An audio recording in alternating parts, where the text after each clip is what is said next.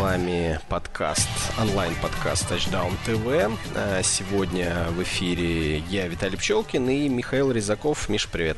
Добрый вечер, доброго вечера субботы. У кого-то ночь уже вовсю. Да, у кого-то ночь, у кого-то, наоборот, прекрасный день. Я надеюсь, что нас уже и в Америке смотрят, слушают и не могут жить без наших подкастов.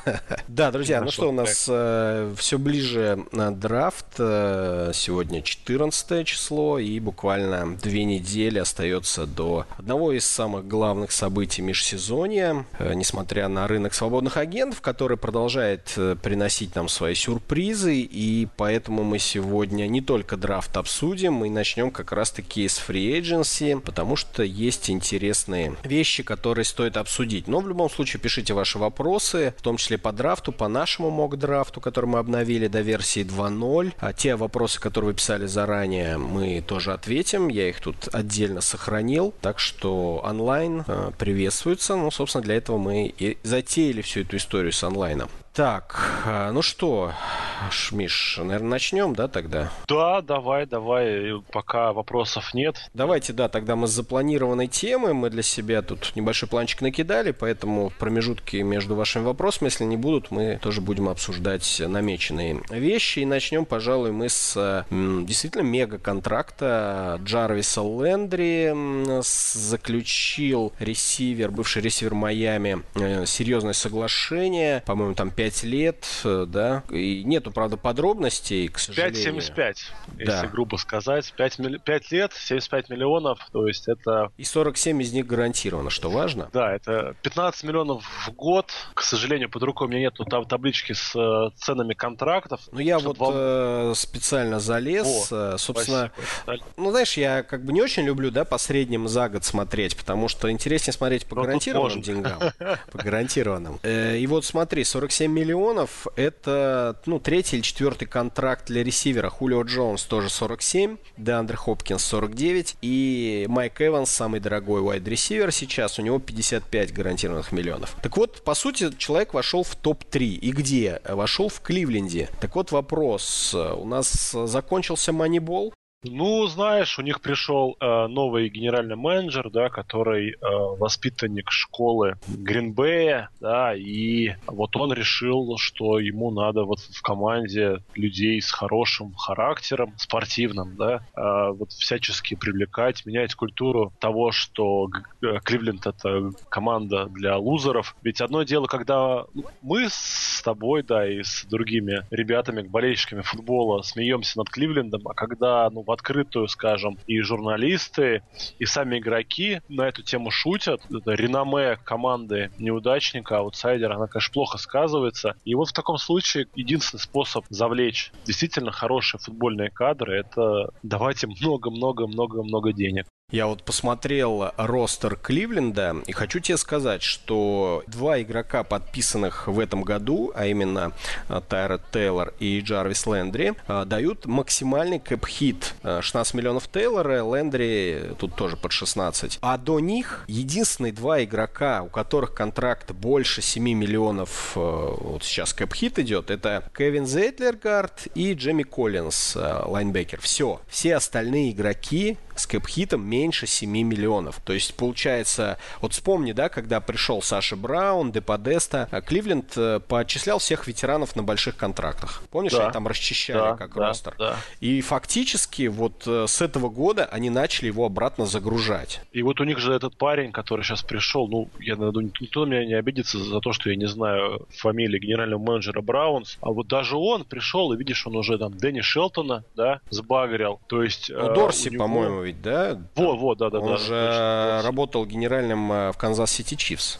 Так, значит, сейчас мы проверим быстро. Но самое главное, вот, чтобы было понятно, новый генеральный менеджер, да, и у него снова новое видение игроков да, то есть меня всегда вот это вот не то, что расстраивало или там удивляло, но каждый генеральный менеджер считает, что его предыдущий предшественник, он э, полный дурак, да, Джон Дорси, ты абсолютно прав, то есть и вот Дэнни Шелтон, да, хороший, в принципе, игрок, да, он не, как вот принято говорить, он не секси, да, он, э, он хороший ноустекл, хороший человек останавливающий вынос, и он, в принципе, на своей позиции, ну, входит, я уверен, да, в десятку лучших игроков лиги. То есть именно ноустеклов.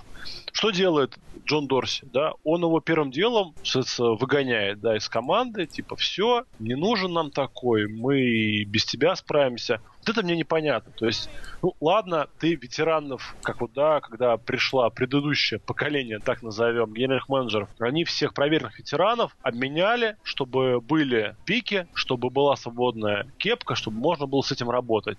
Сейчас, по сути, мини, не, не так крупно, конечно, но снова это вот жернова, да, закрутились по предыдущему ростеру. То есть если сейчас они снова будут два года набирать по Джона Дорси игроков, ну это будет дело странное. А так ты снова абсолютно правда, Джон Дорси выходец, ну, предыдущая работа у него была Канзас Сити Чифс, да, он там уступил свое место другому генеральному менеджеру, сейчас сумка его зовут, а до этого он работал в Green Bay Packers всю свою карьеру практически. Начинал он там скаутом, играл в Green Bay, поэтому поэтому ему гораздо ближе вот путь Гринбей, да, а путь Гринбей на данный момент это драфт, хотя вот они тоже от этого немножко отошли. Слушай, ну все-таки вот, э, несмотря да, на драфт, это будет э, не то, что ключевой, для них, наверное, для Кливленда не ключевой момент, а такой уж, наверное, рядовой. Слишком много они в последнее время игроков там набирают. Все-таки вот, несмотря на то, что Деподеста остался, несмотря на то, что ушел Саша Браун, э, получается, что Дорси, по сути, ну, игнорирует вот эти вот, ну, не достижения, а, скажем так, путь, которым э, шел Деподеста по построению дешевой команды на дешевых, коротких э, контрактах на новичках, когда вот действительно ведомость э, зарплатами не загружена, где звездные игроки, ну, скорее, редкость, чем правило. И вот уже эксперимент, скажем так, да, не удался. Или как? По-прежнему главный человек-то там остался, и вот сейчас э, Дорси, он, э, думаю, что вот если брать аналогии из другой культуры, то вот Дорси сейчас в пиках купается, как Дональд Дак в деньгах, да, то есть настолько много пиков, настолько у него богатый драфт-капитал, что если он не полный неудачник, а многие считают, что драфт это удача, вот, что если хоть чуть-чуть везения у него есть, то боеспособную команду он может создать. Конечно, будет главная проблема, что кто-то эти этих вот всех игроков должен научить быть профессионалами, но я думаю, как- как-нибудь это решат, да, э, эту проблему. Тот же самый Лендри сможет решать, учить э, ресиверов, да, Тайрот Тейлор не самый плохой наставник для квотербеков, потому что он и бегать, и бросать умеет. Посмотрим. Команда интересная, но в целом, да, конечно, они немножко от этого пути своего свернули. Да, вот, вот, вот, вот я это к этому и веду, что вот у меня такое ощущение, что они избранный вот этот путь э, манибола, вот то ли ли разочаровались, то ли не дотерпели, знаешь, кто знает, может быть, э, и Мне выстрелило кажется, бы. Вот, да. да. То есть, вот. мне кажется, Джимми Хеслому настолько вот задолбало, что все над ним смеются, что все считают Кливленд такой футбольным бермудским треугольником, что вот его вот терпению пришел конец. Ну вот э, тогда и не нужно было начинать, я не знаю, вот тоже. Я согласен, да, то есть если ты вот встаешь на эту дорожку, да, ты должен а, быть готов ее пройти, то есть выходя вот пределы зоны комфорта, да, ну, надо... За, за стандарты лиги, да? Да, да, говоря. надо ты как решил бы выделиться, иди до конца. да, иди до конца, действительно. Ты оставил пол команды, да, то есть ты набрал команду под этот путь, ты половину разогнал, половину оставил, и для чего тогда оставил того же Деподесту, вот этот он офицер а, по стратегии, да, по стратегии ну, развития да, да, Зачем да, ты да, его да. оставил? Если ты взял генерального менеджера традиционного, если у тебя сейчас генеральный менеджер начал загружать а, тяжелыми контрактами кепку, я даже не удивлюсь, если это только, ну не то, что только, только начало, не последний, а серьезный контракт в этом межсезонье. И, в общем, да, меня терзают смутные сомнения, что Кливленд э, скатится обратно на свой прежний путь, и опять же встанет вопрос,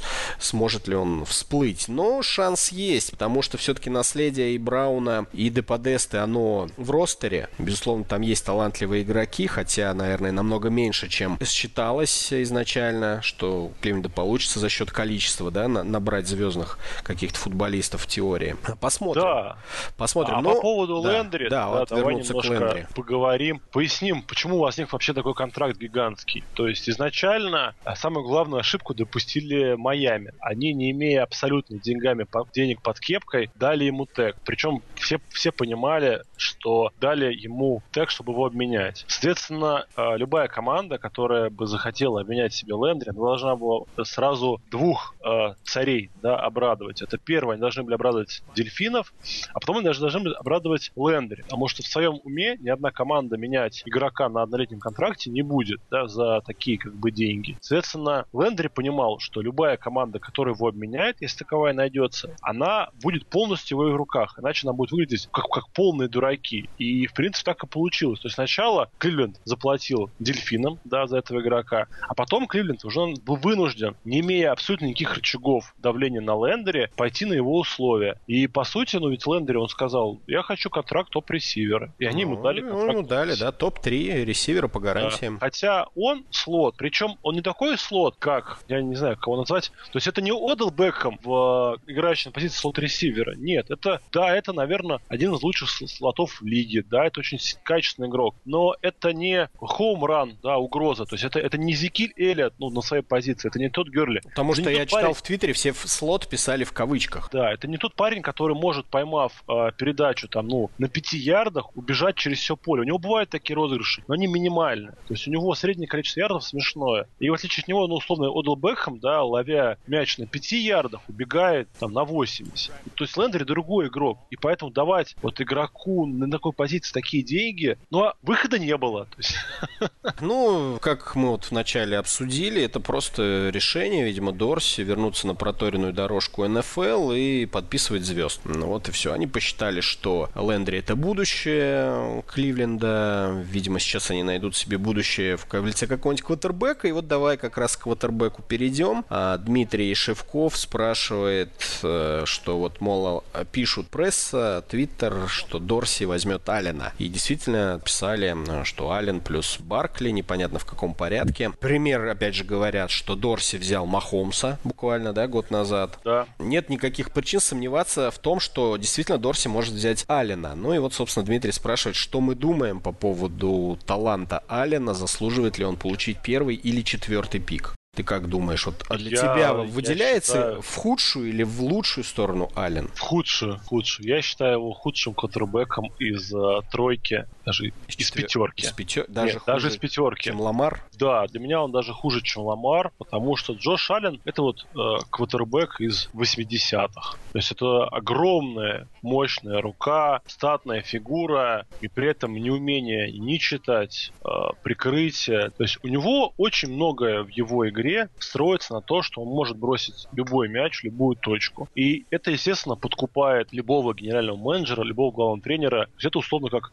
супер-пупер пушка, да, которая у тебя есть в, на, на твоем танке навешена. Но проблема в том, что твоя эта система по раздаче пасов, она ну, плохим компьютером. То есть Ален, он плохо читает защиту, он плохо... У него плохая точность. Да, он человек, который может сделать любой пас на любое число ярдов. Но мы уже видели в лиге примеры таких игроков. То есть этот самый Джей Катлер, да, тоже там великий талант руки, но не умение ни блиц прочитать, и чересчур вера. И вот Ален есть некоторые параметры, которые при переходе из колледжа в профи становятся только хуже. Одна из единственных параметров это точность квотербека. Ну, вот у, у него Аллена, худшая точность, по-моему, квотербека. Да, у него худшая точность, и он очень неточный. С одной стороны, можно возразить, да, ну как же, вот он играет за Вайоминг, там а, плохие у него принимающие, вот дайте ему нормальных принимающих, и тогда он покажет. Но а, Вайоминг играет а, не против элитного, элитных команд, да, он играет против таких же, условно, как Вайоминга. То есть уровень его а, принимающих, он равен уровню их защиты примерно.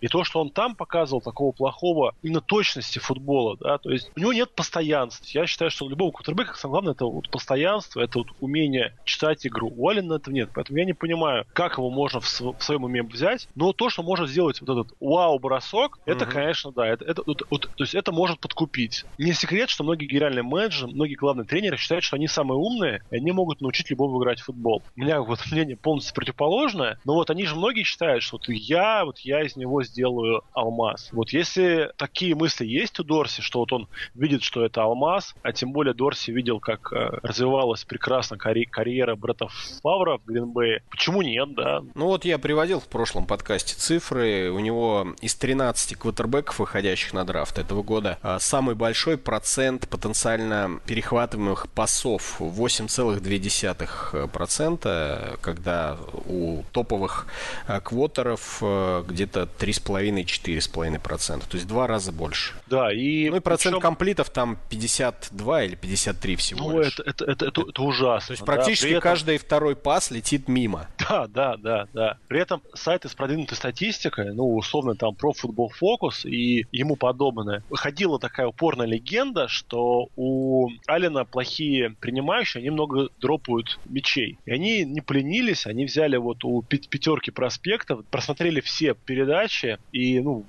на листочке выписали, где а, потеря была в том, что плохо сыграл ресивер, и где, ну, плохо сыграл квотербек. И они это выразили в количестве ярдов, которые не набрал квотербек. Вот там на первом месте оказался Бейкер Мейфилд. Его ресиверы больше всех роняли мячи. Да, то есть потенциал то есть, Мейфилда еще и выше, чем он да, то на есть, цифрах. Причем, да, то есть он не то, что они вот роняли на трех ярдах, да, они именно они роняли и бомбы, они роняли и хорошие передачи на среднюю дистанцию. Такой, знаешь, Демариус Томас Денверский. Ну да, много, вот. А у Алина вот это количество потерянных ярдов из-за криворукости ресиверов, оно, опять же, находится где-то внизу. То есть они почти все ловили. Потенциала нет. Да, и вот таких вот моментов про Алина очень много много. Там есть э, статистика его игры против команд из э, Power 5 конференции. Там вообще просто, там, когда, смотришь эти цифры, там, ну, там матчи всего три, да, маленькая выборка, он не привык играть против сильных команд, но... Миша, его... обрати... Ну да, Миша, тебя прерву, да, да, в принципе, все, все уже поняли, что это дно. Я тебе к чему веду? Смотри, Дорси взял Махомса. Помнишь, чем отличался Махомс? Тоже. Силой, мощной, бросковой рукой. Я никаких сомнений, что Аллен легко уйдет в Кливленд, ну, я все-таки думаю, четвертым пиком. Мы, собственно, у себя в мок драфте мы и поставили Джош Аллен четвертым пиком в Кливленд. Поэтому, друзья, учитывая все негативные факторы, мы абсолютно уверены, что Кливленд его возьмет. Раз они тем более вернулись на свою проторенную это дорожку. будет, кстати, очень... Это будет, да, это будет очень по-кливлендски. Да. Так, э, ну вот тут ты в комментариях нам тоже пишет Павел, э, что сочувствует он той команде, которая возьмет. Пишет, что это bust, даже просто оценивает цифры. Так, э, ну, наверное, все, да, у нас по первому вопросу. Не будем больше по древу растекаться, а то время-то у нас бежит. Постараемся сегодня как-нибудь ужаться. Давайте по драфту еще чуть-чуть. Э, вот Сергей Иванеев спрашивает. В 99% mock ов в Колтс уходит либо Чабб, либо Нельсон. Можно ли детальнее остановиться на ситуации? А что если там trade down, если оба, например, ушли к шестому пику. Кто из проспектов может дать необходимый импакт, импакт команде, у которой плохо почти все? Я сразу скажу, если Эндрю Лак э, не восстановится, то никто необходимый импакт не даст. Я думаю, он единственный человек, который э, может вернуть команду на путь истины и тот самый ей волшебный пинок э, дать. Но, допустим, если мы предположим, что Лак вернулся и даже обретет некие кондиции, хотя я сомневаюсь, что он к своим кондициям вернется прежде прежним. Кто все-таки может э, действительно усилить Индианаполис? Если не... У нас Брэдли Чап в мок-драфте стоит. Да, да. Предположим, Чаба заберет э, на вторым пиком гиганты, которые не будут трей- трейдауниться. Да, а Нельсона... А Нельсона Денвер возьмет пятым пиком. И вот да, что или, делать... Или, кстати, или Кливленд, да. Ну, допустим, что делать Колс на шестом? Для Колс в данном случае идеальная ситуация. И если, давай представим, что циклон Баркли тоже ушел, угу, да? Да. То есть вот а, меч, мечту всех команд, которые находятся ниже, не, не сбудется. И вот этого а, голода на квотербеков мы не увидим в первых там шести пиках, ну, в первых пяти ну, пиках. Да. То есть не, не четыре уйдет, а, скажем, всего два. Вот в таком случае, ну, на мой взгляд, идеальная ситуация для Кольц, конечно же, будет падать, потому что, значит, падает квотербек, значит, кто-то захочет подняться. Если же упасть не получится, а такое вполне возможно, то я бы брал лучшего по позиции игрока. То есть кто на лучше из полевых, да? Низкиловых да, игроков. Да, да, да. Причем, ну, неважно, кто это будет. То есть это Это может быть игрок как в нападение, так и в защиту. Ну, поскольку Баллард э, свои лучшие годы провел э, в Чикаго, то я бы сказал, что ну пусть он будет поклонником защиты, и он возьмет Дензела Уорда. Угу. Потому что вроде как хороший сейфти принимающий у них есть с прошлого года, да, из Огайо Стейт. А, такой очень быстрый парень, который, правда, травму получил в середине сезона, выбыл до конца сезона. Вот, мне кажется, Уорд будет им очень полезен, очень классный игрок. Ну, я тоже думаю, что Колтс не надо ничего придумывать, если действительно получится такая ситуация, что останутся на шестом пике один или два квотербека, им квотер не нужен, надеюсь, не знаю, может быть,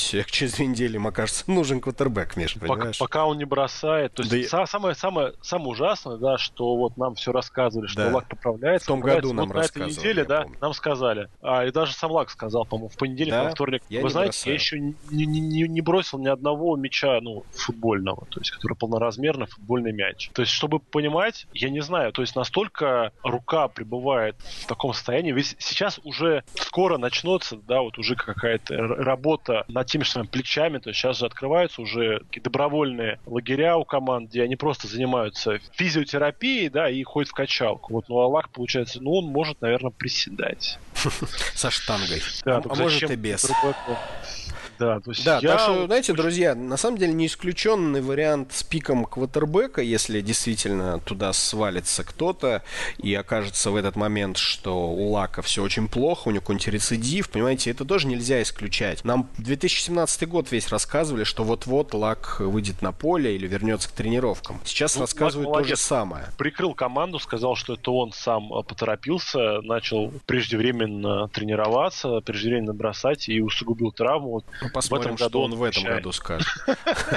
А, ну вот, э, Павел пишет, что разменяются с Биллс вниз. Но вот по нашему mock у Биллс уйдут, э, разменяются с гигантами. То есть Биллс со второго пика будут брать квотербека, и, соответственно, Колтс уже будут меняться там либо с Аризоной, не знаю, может, с Майами, с условными, если им вдруг тоже понадобится кто-нибудь. Так что, да, друзья, если не те игроки, которые, скорее всего, им и достанутся, то просто лучше по позиции, по нашему мнению, это действительно корнербэк Дензел Уорд. И у нас он уходит седьмым. А обмен вниз тоже логичен. Правильно пишут ребята, что так как много дыр, им нужен больше пиков. И, соответственно, а почему бы не упасть еще и не взять лишних парочку игроков. Это будет идеально, да. То есть все мы понимаем, что это будет самое лучшее решение ну, для Кливленда, ой, для, для Колтс в этой ситуации. Но они просто уже недалеки от Кливленда, понимаешь? Ну, если Лак э, действительно вот сломан, то, конечно, все, то очень все плохо. Потому что там действительно там состав плох, слаб. Но у Биллс, например, состав, на мой взгляд, соперничает по степени Слушай, худшести. Биллс да, хотя бы в плей-офф вышли в прошлом году.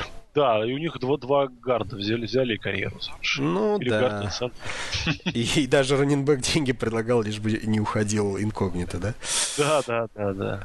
Но спрашивают, почему главное воздействие окажет именно лак. Ну, друзья, вы должны понимать, почему главное воздействие оказывает квотербек. Тем более такого уровня, как Эндрю. Ну, тут, я думаю, и спорить нет смысла. Прошли те времена, когда можно было играть в футбол без квотербека. Да, может быть, они вернутся, может быть, эти времена ждут ждут в Индианаполисе, может быть, ждут их в Кливленде, никак не дождутся этих самых времен. Да, друзья, ну давайте мы вернемся тогда пока к нашей теме. Вижу, тут есть еще вопрос, обязательно ответим. Э, наши темы есть заготовленные, и пока еще мы по фредженси пройдемся, потому что у нас мега-сенсация — это отчисление Деза Брайанта. Ну, знаешь, я даже сказал, не мега-сенсация, для тех, кто следит... Все ждали, да. Ну, тоже не все, Миша, для тех, кто следит. Потому что слухи ходили о том, что просят Деза урезаться по зарплате. Ходили слухи о том, что сын а, Джерри Джонса высказывался, даже не то что слухи, а он напрямую высказывался о том, что уровень игры Деза упал, он не соответствует тем деньгам,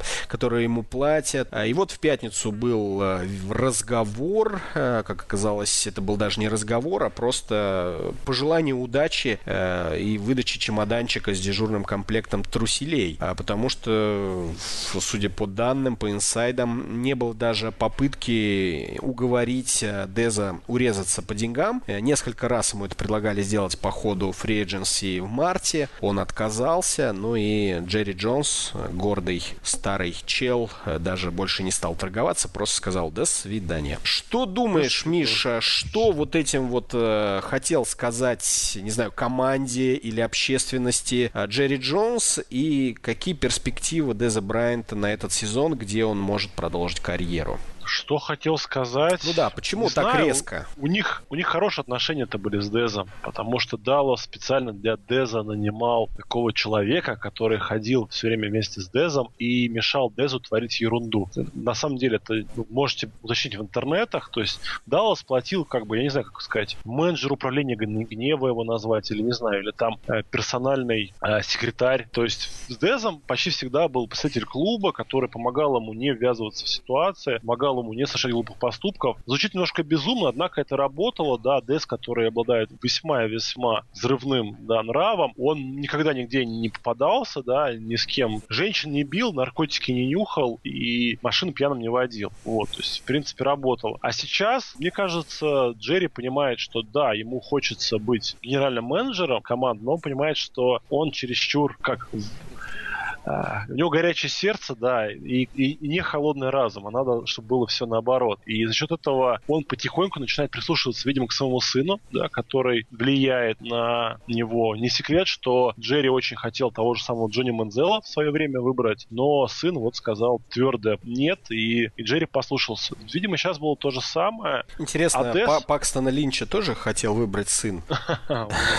Возможно, возможно. Дес, понимаешь, поскольку они связались свое будущее с Даком Прескоттом на пока, да, то у Дака с Дезом, ну, явно химии не возникло. То есть нет у них того самого... Сколько им? Два года, да, вместе получается? Да, да, два И года вместе. толком ничего не выросло. толком нету. То есть Дез показывал хорошие цифры с Тони Рома. Без Тони он, он не тот. И, видимо, из принципиальных, да, соображений Дез не пошел на урезание зарплаты. Ну, а вот тут уже Джерика, хороший бизнесмен, принял правильное бизнес нашла, нашла коса на камень, да? Да, да.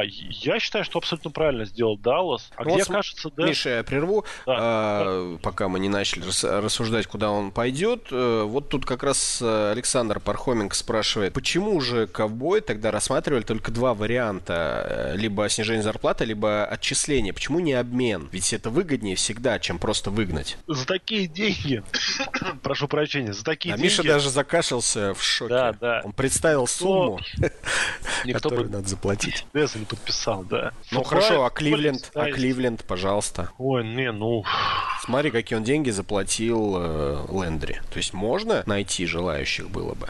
Нет? Тяжело. То есть, когда все знают, что ты готов игрока отчислить, тебе тяжело его обменять. Это железный закон, да. Мы помним, как несколько лет назад Джоша Ситтона Гринбей отчислил. Тоже ходили разговоры, что они хотят его обменять. Ты не можешь обменять того, которого, если все команды знают, что ты его отрежешь. Ты можешь надеяться только на то, что найдется одна команда, которой нужны будут на него права. Право первой ночи, да. Такое редко все-таки бывает. Поэтому... Знаешь, я и... думаю, тут еще есть один фактор, э, скажем так, фона, да.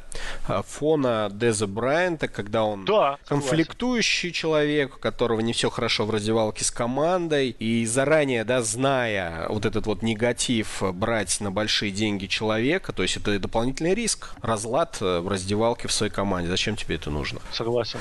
Дес, я думаю, свободным агентом не задержится надолго-то. Куда думаешь отправиться он продолжать карьеру? Ну, очевидный вариант это, конечно, Балтимор, это 49-е. Мне почему-то очень кажется, что что вероятность была бы у него хорошая заиграть в Гринбее, да, потому, потому что Роджерс умеет бросать хорошо, Дес вот силовые мячи умеет выцарапывать. Но тут сам, понимаешь, вот фигура Деза Брайанта, она вот фигурой является, потому что человек, который заявил, что я хочу дважды в год видеться с Далласом, она вот количество да. вариантов нас снижает радикально. То есть, по сути, он как Ричард Шерман. Один решил всем вокруг доказать, что он крутой игрок и будет Сиэтл наказывать дважды в год. И второй сейчас будет делать то же самое самое. То есть вот реваншистские отношения, они вот чересчур сильны. Слушай, ну вот мне не верится, что Дес э, это тот самый человек, который откажется от больших денег. То есть я могу поверить, что кто-то э, выберет более дешевый вариант ради там каких-то принципов или чего-то еще, э, но мне кажется, это не, Де, не про Деза Брайанта. Ты думаешь, что он меркантильный ну, Слушай, но он не, со, не согласился урезать контракт. Если бы он был не меркантильная сволочь, он хоть на какие-то уступки бы пошел. Он принципиально не пошел. Ну, согласен, согласен, да. А у... Кто там у нас? У Орлов денег, у Орлов в принципе... Хреновенько да, у с этим. Там все... 49-е просятся, 49 Вот, да, они вот, да, действительно. Тем более там уже Шерман такой же реваншист. И вполне, вполне. И ну, у них там ресиверов-то нет, тем более есть Пьер Гарсон, да, но он совсем другого плана игрок. Им бы хорошо пошел такой вот игрок. у нас э, в, э, в, в, на канале Touchdown TV в Телеграме опросик мы сделали вчера, кто подпишет Деза Брайанта, и 33%, ну, кстати, тут разделилось так мнение, по 33% получил Сан-Франциско и Нью-Ингланд. Балтимор всего 17%. Я в Нью-Ингланд вообще не верю. А вот знаешь, я бы не скидывал со счетов этот вариант. От Биличика можно всего ожидать. Он такой, да. Я, кстати, не помню, ну, а, не то, что я не помню, я знаю. Э, Дес Брайант, э, он ни, ни хрена не выиграл, потому что они в плей-офф-то не выходят. А, и вот на самом деле единственная вещь, которая может Деза склонить э, в пользу уменьшения денег по контракту, это потенциал перстня. Согласен, и, да. Пож... И это точно вариант. не 49-е, а вот как раз-таки патриоты. И на самом деле Биличек, он человек харизматичный, я думаю, он не с такими э, морально разложившимися личностями общался. Я думаю, он его сможет в ежовых рукавицах держать. Не, ну он, он умеет, он да. умеет, он умеет вот найти подход ко всем плохишам, раздолбаем и так далее. Мало того, что, во-первых, есть непререкаемые лидеры внутри раздевалки, это и Брейди, тот же самый Гронк, там есть кому дать, что называется, называется, по щам в случае чего. И сам Билл Биличек, да, не допустит никакого разлада. То есть я вот, мне почему-то есть четко уверенность, что вот он там как... То есть там кто-нибудь рыпнется, да, что-нибудь похулиганить, он сразу по башке. Ну вот башке, ребята да, предлагают вариант Сиэтла, например. Там кроме Болдуина-то и нет никого. Так да, да, но у Сетла у них немножко другой, другой профиль, да, на ресиверов они любят быстрых парней, которые хорошо умеют бегать маршруты, которые хорошо умеют открываться, да совсем другой другой. Да, мы видим, что вот в принципе похожий по плану игрок, только на другой позиции Джимми Грэм, ну, по сути, не заиграл в Сиэтле, не пришелся он к двору. И вот Дес такой же, только ресивер. Понятное дело, что он быстрее, чем Джимми и прочее, прочее, прочее, но вот они очень похожи вот именно своими Вот смотри, статью, по Scapspace, по свободным деньгам на данный момент э, больше 30 миллионов у шести команд. Хьюстон 32, Чикаго 32, 32, Теннесси 37, Сан-Франциско 39, Колдс 61 и Кливленд 67. Вот такие амбициозных, если э, говорить товарищи, вот из них, пожалуй, ну, Сан-Франциско просится. Да, да, да. Чикаго Тем не более... возьмет, Миш? Они, они бы не Нет, я не верю, я да. Нет, Ален Робинс. Ален Робинс наше все. Хотя, в отличие от Алена Робинса, да, Дес здоровый.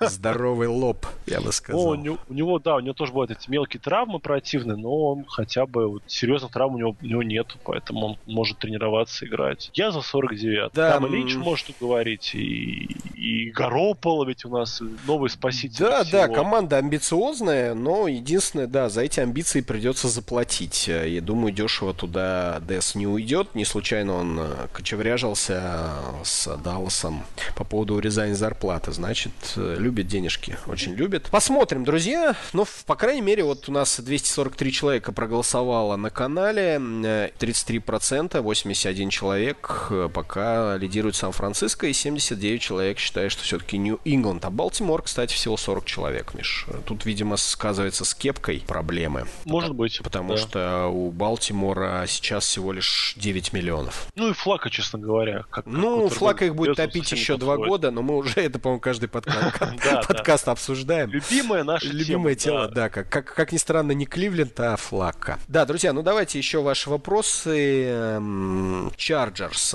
Вячеслав э, Галиков пишет, почему Дервин Джеймс в Чарджерс, э, ну не факт, что он, во-первых, говорит, опустится до 17 пика, но допустим, даже если это случится, то он не соответствует нуждам команды, зачем усиливать без того отличную пасовую защиту. Ну вот я не увидел отличной пасовой защиты, если честно. Там как раз-таки в рядах сейфти-то дыра. Там нет никого. Кто там? Трей Бостон? Наверное, рассчитывают э, на Трей Бостона, потому что если мы посмотрим ростер текущий Чарджерс, э, то вы там увидите буквально, по-моему, три фамилии адекватные. И одна из них это Трей Бостон, у которого контракт закончился, потому что он в прошлом году подписал однолетний контракт э, с Лос-Анджелесом. Этот контракт он отработал, и сейчас он является свободным агентом. Да, были новости о том, что как бы у Лос-Анджелеса в приоритетах переподписания этого сейфти, но на данный момент никаких новостей я не нашел. Специально проверил перед эфиром. А вот у них есть э, Джалил Аддай, да, и да. Трей Бостон и Эдриан Филлипс. А вот, э, пожалуй, там три человека, которые у них играли на позиции сейфти. И сейчас Трей Бостон свободный агент, друзья. Поэтому мы исходили именно из предположения, что Трей Бостон не вернется в команду. Соответственно, им придется усиляться. И вот поэтому мы дали сейфти. Пока противоречий не вижу. Не, ну просто мы можем посмотреть, да, трех игроков. Я скажу честно, да, я не специалист по Chargers, но вот что я вижу, у них есть три игрока на позиции Strong Safety. Сейчас это Джалил Ладай, это AJ Хэнди, да, который вообще не драфтованный свободный агент, и Джейлен Воткинс, да, который уже четыре команды обменял. Они вот в этом году его подписали. То есть ну, тоже игрок ни шаткий, ни вал. И вот ну, любого из них э, Дервин Джеймс гораздо сильнее. Вы можете себе на позицию Strong Safety, а именно это, эта позиция, да, как, как не странно, но мне кажется, наиболее будет близка Дервину Джеймсу, а вы сразу ставите потенциального про-боулера. То есть игрок, который вам будет и вынос помогать останавливать, и в прикрытии против тайтендов играть. Почему он так резко упал? Ну, во-первых, потому что мы Диму Иванова, можно сказать, пинками отгоняли от этого мока. Вот. Просто а, позиция Strong Safety, особенно, да, Strong Safety. Но он Фицпатрика она, выбрал нормально. Она сейчас пребывает в таком состоянии, что вот мы видим сейчас на рынке находится у нас три сильных Strong Safety. Это Рид, которого не подписывают из-за его политических позиций. позиции. Да, да, да, да. Вот, соответственно, поскольку не подписывают Рида, не подписывают всех остальных парней его позиций, потому что ждут, ну, куда же упадет Рид, сколько он получит денег, чтобы от этого дела отстраиваться. И поэтому Дервин Джеймс, да, это может быть прекрасный игрок, но это Strong Safety. В современной лиге гораздо ценнее те ребята, которые покрывают огромное пространство, поле, да, то есть это free safety, хороший в прикрытии. То есть, ну, для понимания, это идеал, идеальный free safety сейчас это Эрл Томас третий. А Дервин Джеймс, ну, совсем не Эрл Томас третий, поэтому и он может упасть, а Чарджерс, у которых на позиции strong safety пока, мягко скажем... Да можешь и твердо сказать. Пробоулом не пахнет, да. Туда, если посадить игрока, который потенциально пробоулер, а возможно даже и All-Pro, если верить поклонникам его талант, я считаю, это вариант хороший.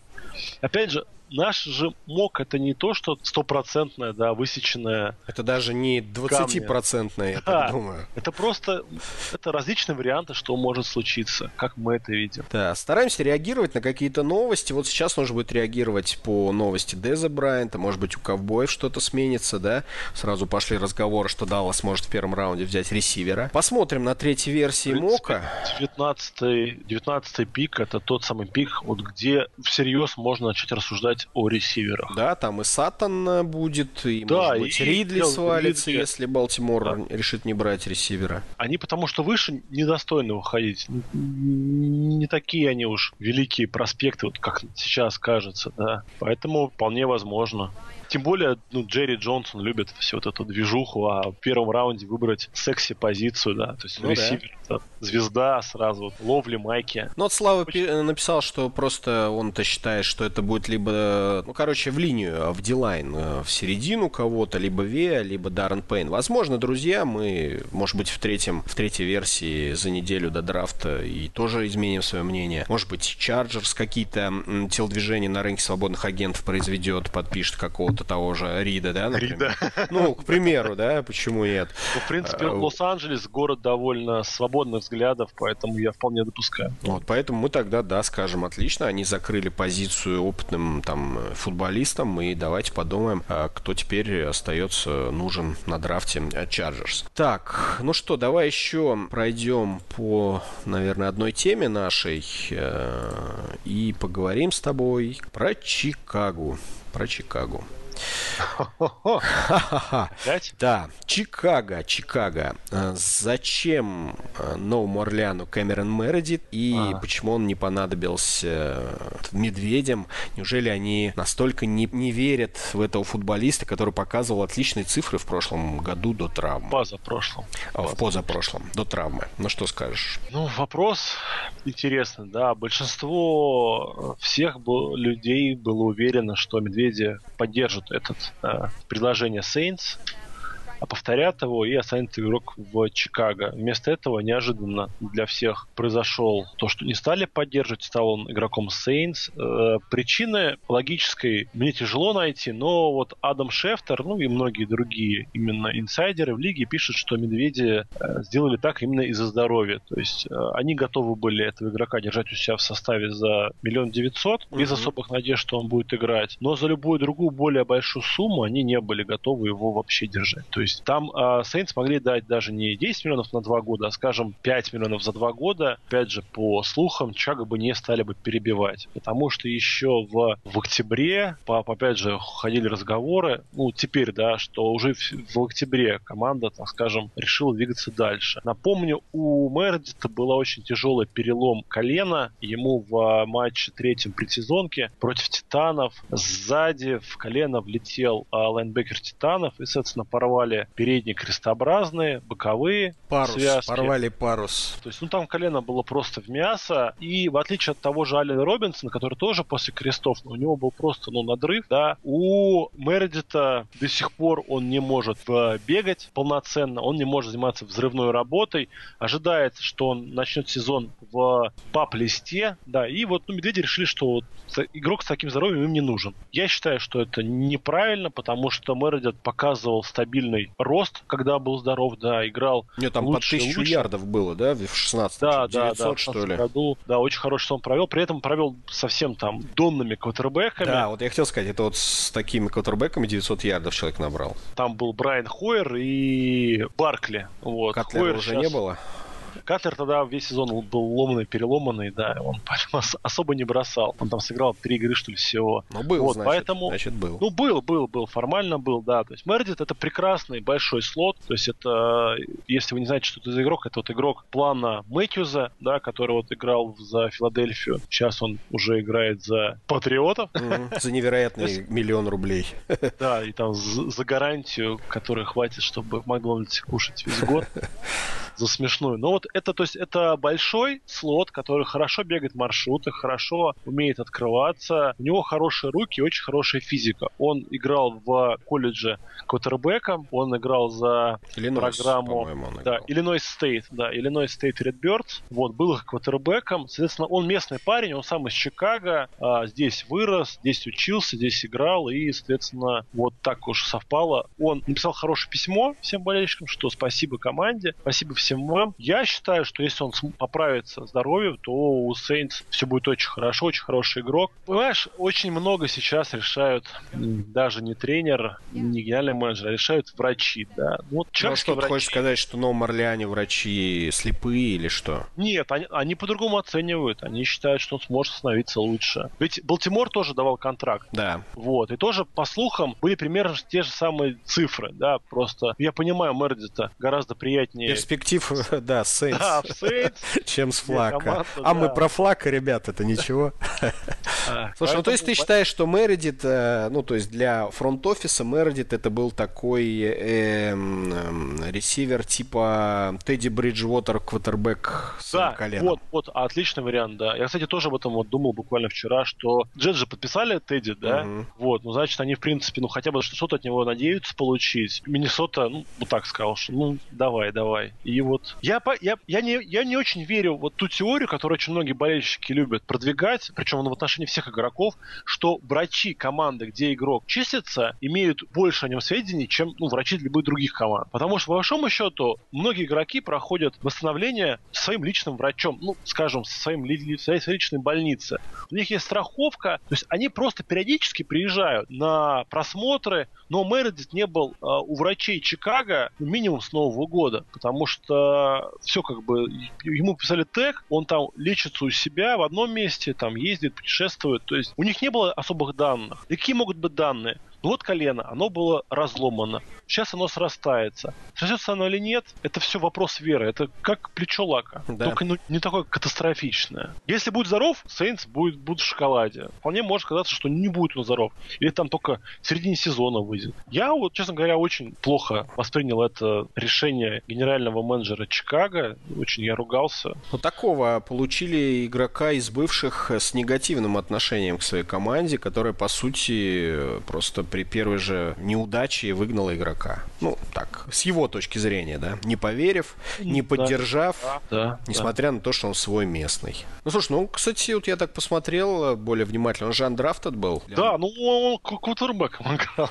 Ну, да. Вот, то есть ты хочешь сказать, что он на драфт как квотербек, что ли, выходил? Да он никак не выходил. А, ну, он андрафтед ты был. То есть он вообще не заявлялся на драфт? Не-не, ну как, как нет. Как ресивер? Нет, на драфт, то есть все выпускники колледжа, да, отыгравшие 4 года года они все автоматически становятся свободными для выбора. И их всех могут выбрать. Просто вопрос в том, что... Не, они должны заявку подать. Нет, Там до нет, 15, это... по-моему, января. То есть это, ты, ты автоматически не участвуешь в, дра- в драфте, если не подаешь заявку. Нет. нет. Ну, если ты не хочешь идти на драфт, а тебя выбирают. И что ты говоришь, мужики, я и не, а. ход... я и не собирался идти, вы зачем меня Я выбрали? думаю, они все автоматом... Нет, нет, до 15 подписывают. января собираются заявки. А. Я думаю, они все пишут это письмо. Ну, я просто интерес, с кем он выходил. Квотербеком или Не, ну в Чикаго он на просмотр приезжал именно как, э, как, как игрок, не квотербек. Угу. Изначально его брали ну, за хороший атлетизм. У него потому что был очень хороший 40 ярдов, хороший прыжок был. Так что, друзья, Теперь... посмотрим, посмотрим, сможет ли э, Мередит доказать. Я думаю, он захочет что-либо доказать. Вы случайно не играете в этом году с Новым Орлеаном? Не помнишь? Не помню, да. По-моему, играем. Ну, глянь пока, ради интереса. А вот, попытается доказать и себе, и своей бывшей команде. Я думаю, что зря, зря так с ним поступили и он еще покажет, так сказать, где раки зимуют. А, друзья, давайте еще к вашим вопросам. Вот э, спрашивают... Не играет. Нет, в, в этом Нет, году... не играет, ну, слава богу. В этом году мы играем с прекрасной командой Лос-Анджелес Рэмс.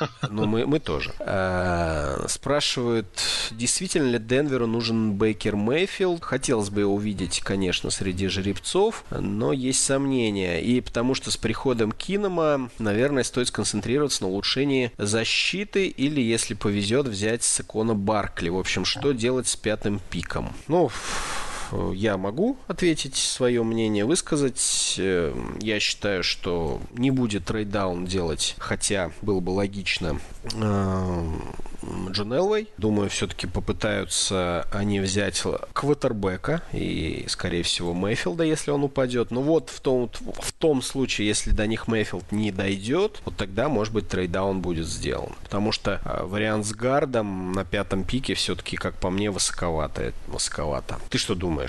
Прикинами живом вообще как... Э, в принципе, считаю, да, вот что... она, любая команда, которая подписала там квотербека опытного на пару лет э, с хорошими гарантиями, нужно ли вот прямо сейчас брать и начинать готовить замену? Обязательно. Я считаю, что ничего не заменит вам франчайз квотербека. То есть, если ЛВ верит, что Кином это франчайз, он бы, наверное, дал ему другие деньги, другие года. Да? Значит, если он верит, что это просто хороший, стабильный квотербек, который будет давать неплохой результат, но не будет франчайзом, пока у тебя есть пятый оверолл, пока у тебя есть возможность взять действительно хорошего квотербека, потому что иначе ты можешь оказаться, скажем, там, на месте 15-16, ну, ты будешь как Балтимор, да, в середке болтаться со своим непонятным квотербеком, без реальной возможности, не тратя там 2-3 драфта подняться наверх, чтобы взять квотербек. Поэтому, если есть возможность, надо брать. Я именно поэтому, по этой причине считаю, что и гиганты будут брать квотербека. Не будут брать только те, у кого он уже есть. Не будет брать Кольц, наверное, да, формально. Угу. Вот, не будет брать Тампа. А так вот все остальные команды, и вот из первых семи, я считаю, не должны. Да, слушай, ну вот у меня тоже такое мнение, что несмотря на контракт Кинова, потому что меня всегда греет душу пример, э, сам знаешь кого, он из команды Чикаго, Гленнон его зовут. Да, да. Я не про скиллы, да, э, там не сравниваю Кинома и Гленнона по игровым качествам, неважно это, я именно про решение генерального менеджера, когда дают большой контракт с хорошими гарантиями, а потом внезапно, ну или не внезапно, от него отказываются от игрока. Так и надо, да, то есть если ты берешь э, квотербека, вот ну, вспомни, да, даже Денвер, он взял Паксона Линча. Да, да, да тогда, тогда не было там дорогих у них квотербеков, но если бы Паксон Линч заиграл, все было бы хорошо. Он не заиграл. И что толку ждать, да? Как вот Джетс. Они ждали, что там у них один квотербек заиграет, второй заиграет, третий. Они все не играли. Они все ждали и ждали. Там Гене Смите давали два года или там три. Но следующему давали там два года. Не надо ждать. Надо как Кливен действовать. Не заиграл он нахер из команды. Ну, грубо, конечно. Но, но фактически так Кливленд и действует. Да, да, да. А, а что хранить-то? Ну вот есть эти непонятные там Гены Смиты, Пакстона Линча. Не, ну которые... дать шанс, понимаешь, вот так вот резать э, после одного неудачного не, ну, года вот сразу. Не, не один год. Ну, ты, то есть, если есть какие-то проблески в игре, то это одно дело. А если проблесков нет совсем... Как у Хакенберга, да, который сидит ну, на лавке принципе, да, и ни разу не вышел на, на поле. Да, друзья, так что вот такое у нас мнение. Тут в этот раз оно не разошлось. В принципе, я и давно уже стою на позиции того, что Денверу надо брать Мэйфилда. Он им и самим нравится очень сильно. Но вот в том случае, если Мэйфилд не дойдет до пятого пика, честно говоря, я не удивлюсь трейддауну Элвея, потому что, вот, надеюсь, Элвей-то уж не будет брать лишь бы кто э, до них дополз, потому что пример э, Паксна Линча перед глазами. Так, друзья, ну что, давайте к вашим э, вопросам еще вернемся. Ну вот э, спрашивают раз про Флака, что скажете про Гриффина? Гриффин. Про Роберта? РГ-3. А что про него говорить? Ну, Человек... он же, его взяли поиграть в футбол. Человек Хрусталь. Ну, зачем его взяли тогда играть в футбол? Ну, backup же нужен. Я вот, то есть, просто э, мне нравится идея брать э, backup ов, у которых есть какой-то upside. В принципе, у Роберта третьего есть upside. Ты вот да, как он... вот те, теоретически, ты вот вообще допускаешь мысль, что Гриффин каким-то образом сможет выдавить из Рейвенса старта Флакко на скамейку? Или это вообще нере... невозможно в принципе? Нет, только если через травму. То есть, То есть вполне возможно, что Флака получит травму. Не, ну, а допустим, да, Флака выйдет... получает травму, выходит РГ-3, отлично проводит три матча, все три выигрывают так, и выздоравливает я... Джо Флако. Тогда я верю, что мы услышим, что Флака не, не до конца здоров и пока будет играть ага. Роберт. До первого промаха, да, грубо говоря? Не до первого, да. Они попытаются как бы Флака убедить, что надо попал полечиться, надо то, надо все, и вполне возможно, что Гриффин сможет заиграть. Талант у Гриффина есть, и здоровья у него нету. Здоровья, да, да, да. Ну, то есть у Гриффина одна у фанатов, э, мне кажется, просто я к чему? Фанатам Балтимора, я думаю, с удовольствием уже посмотрели бы на то, как РГ-3 играет, или хоть кто-нибудь, кроме Флака. Ну, согласен. Согласны, да. согласны люди даже на РГ-3, понимаешь? Вот я до... бы им еще Джонни Манзела бы подписал. Бы. Вот, вот до... Ну, слушай, ты там им всех соберешь сейчас. Не, ну а, а почему нет-то? Ну, они безумные ребята. Безумные это связи с чем? То, что они РГ-3 подписали? Или то, что они такой дали контракт флака нечеловеческий? Ну, во все. Ну, как-то надо пытаться вот, лотерейные билетики вытаскивать. То есть, ну, взять квотербека высоко они не могут, ну, потому что у них у флака контракт безумный. Отдавать еще драфт-пики, но это всем будет понятно, что он там, как, в каком состоянии будет играть флаг в таком случае. А так, Манзелу дать шанс из серии там, хороший парень, вот дадим шанс, мы верим в него, он исправился. Майк продаст. Хотя он ну, тяжело будет ему Майки продавать, все-таки Балтимор город, где большинство чернокожего населения, а белый а, такой парень, да, мажор, я думаю, вряд ли будет вызывать. Но, тем не менее, кто-нибудь его майку купит. Почему нет? Веселый чувак. Хотя вот в весенней, в весенней лиге же играл Манзел. Ну, и даже бросил и один тачдаун. Смех и грех. Уже, кстати, и два ногами вроде как занес во второй игре. Зверь. Я уже не следил тут. И ты там, понимаешь, там по первой игре было все понятно, что просрал парень свое счастье. Ну вот, а РГ-3 еще нет. Посмотрим, еще что, нет, да. что будет. Ну, слушай, на самом деле, вот, лично мне кажется, что его летом отчислят и, там в лагере и после лагеря и все. Вполне возможно. РГ-3 на этом закончится, но, говорю, надежда э, у РГ-3 и у фанатов только в одном, что флаг э, что-то там себе травмирует, не сможет играть, и Роберт Гриффин третий выдаст э, свой максимум, который действительно ведь неплохой игрок. Мы все помним, ну, многие помнят, как он зажег, да, первый год с Вашингтоном. Супер, вот да. было вообще бомба просто, но затем пошли травмы, травмы, травмы. Так что про РГ-3 мы, ребята, тоже высказались. Какие другие проспекты э, могут уйти первым? А, на позиции раненбека, кроме Баркли. Вот у нас вообще есть какие-то варианты? Кто из э, раненбеков может э, составить на драфте конкуренцию Баркли? Ник- Конечно. Ни- никто? Нет, ну там много, много хороших ребят, то есть просто ну, смотря... Чтобы вот так вот в первом раунде, как думаешь, есть вариант, в первом что раунде... два раненбека уйдет? Еще кто-то? Я бы сказал, что в конце первого раунда может уйти Сони Мишель из Джорджии, потом а, парень из, из ЛСЮ с очень тяжелой для меня фамилией. Дериус, Дериус Гайс? Да, да, вот Гайсон, да? Гайс. Считается по-русски. Нет, Гайс. Вот, я, у меня в мозгу он Гуичи. Ага. Вот, Дериус Гайс. Как, как, может... Гуччи, как Гуччи, да?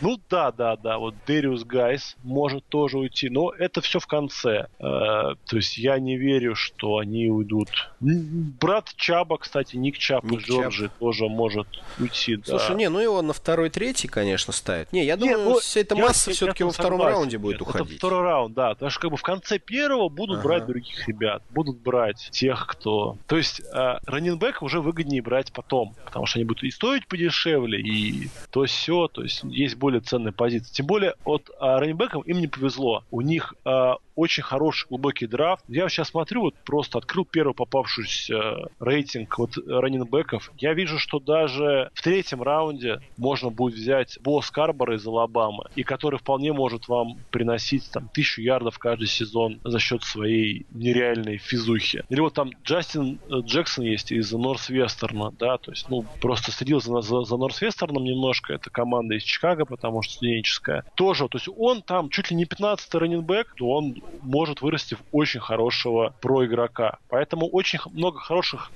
атлетов значит, э, нужды брать высоко, да, нету. Значит, можно взять пониже. Поэтому, скорее всего, все будут падать. Ну да, как обычно, там э, спрос, да, и предложение. То есть, если большой спрос и мало предложений, то тебя возьмут высоко. Если спрос низкий или даже спрос большой, но море предложений, то зачем терять Буд, пик Да, будут раунда? брать вот этих всех непонятных там теклов, гардов и прочих. Не, ну понятных, когда у тебя грубо говоря, идет э, по драфтборду там первый гард или первый текл, ну как ты считаешь, да, номер один для тебя, и он э, до сих пор на доске, то ты лучше возьмешь там себе первого текла, чем там третьего раненбека в первом раунде. Нет, конечно, вот и, и, и в этом в этом-то все и будет, то есть будут, то, то же самое, кстати, будет с корнербеками. А много сильных корнер, корнербеков, да, и поэтому я думаю, что они из этого немножко все попадают. То есть условный, а, мой любимый Джексон из Айовы, да, то есть человек, который должен ходить в топ-15, я вполне верю, что он может вывалиться из 15 первых пиков, потому что, ну да, Ворд и Минка Фицпатрик это два зубра, да, их будут брать высоко, а потом будут люди думать, не, ну я лучше вот его возьму во втором раунде среднего корнера, а сейчас возьму там плохенького пасрашера, зато это будет пасрашер. Ты про Джошуа, да, Джексона? Да, да. да. Слушай, ну у нас он поднялся на 8 позиций и на, до 23-го пика. На я говорю, деле... мы, мы его Иванова то самое, от, отогнали от МОК, и, и все пошло нормально. Джош Джексон, на самом деле, это, это вот игрок, который вот, ну, играет он на позиции корнербека, вроде позиция такая такая не самая сочная, но он очень классный. Огромный, здоровый мяч вырывает, бегает здорово. Любо дорого посмотреть. Ворд он, Ворд он скучный. Мелкий, настырный, никому ничего не дает делать. А Джексон тут классическая борьба. Мегатроны, э, десептиконы против трансформеров. Угу. Друзья, пишите вопросы. Давай, Миш, мы тогда по нашим вопросам своим подготовленным, да, пройдемся. У давай, нас давай, да. следующий э, судьба Каперника. Собственно, почему он не, не хочет играть в футбол.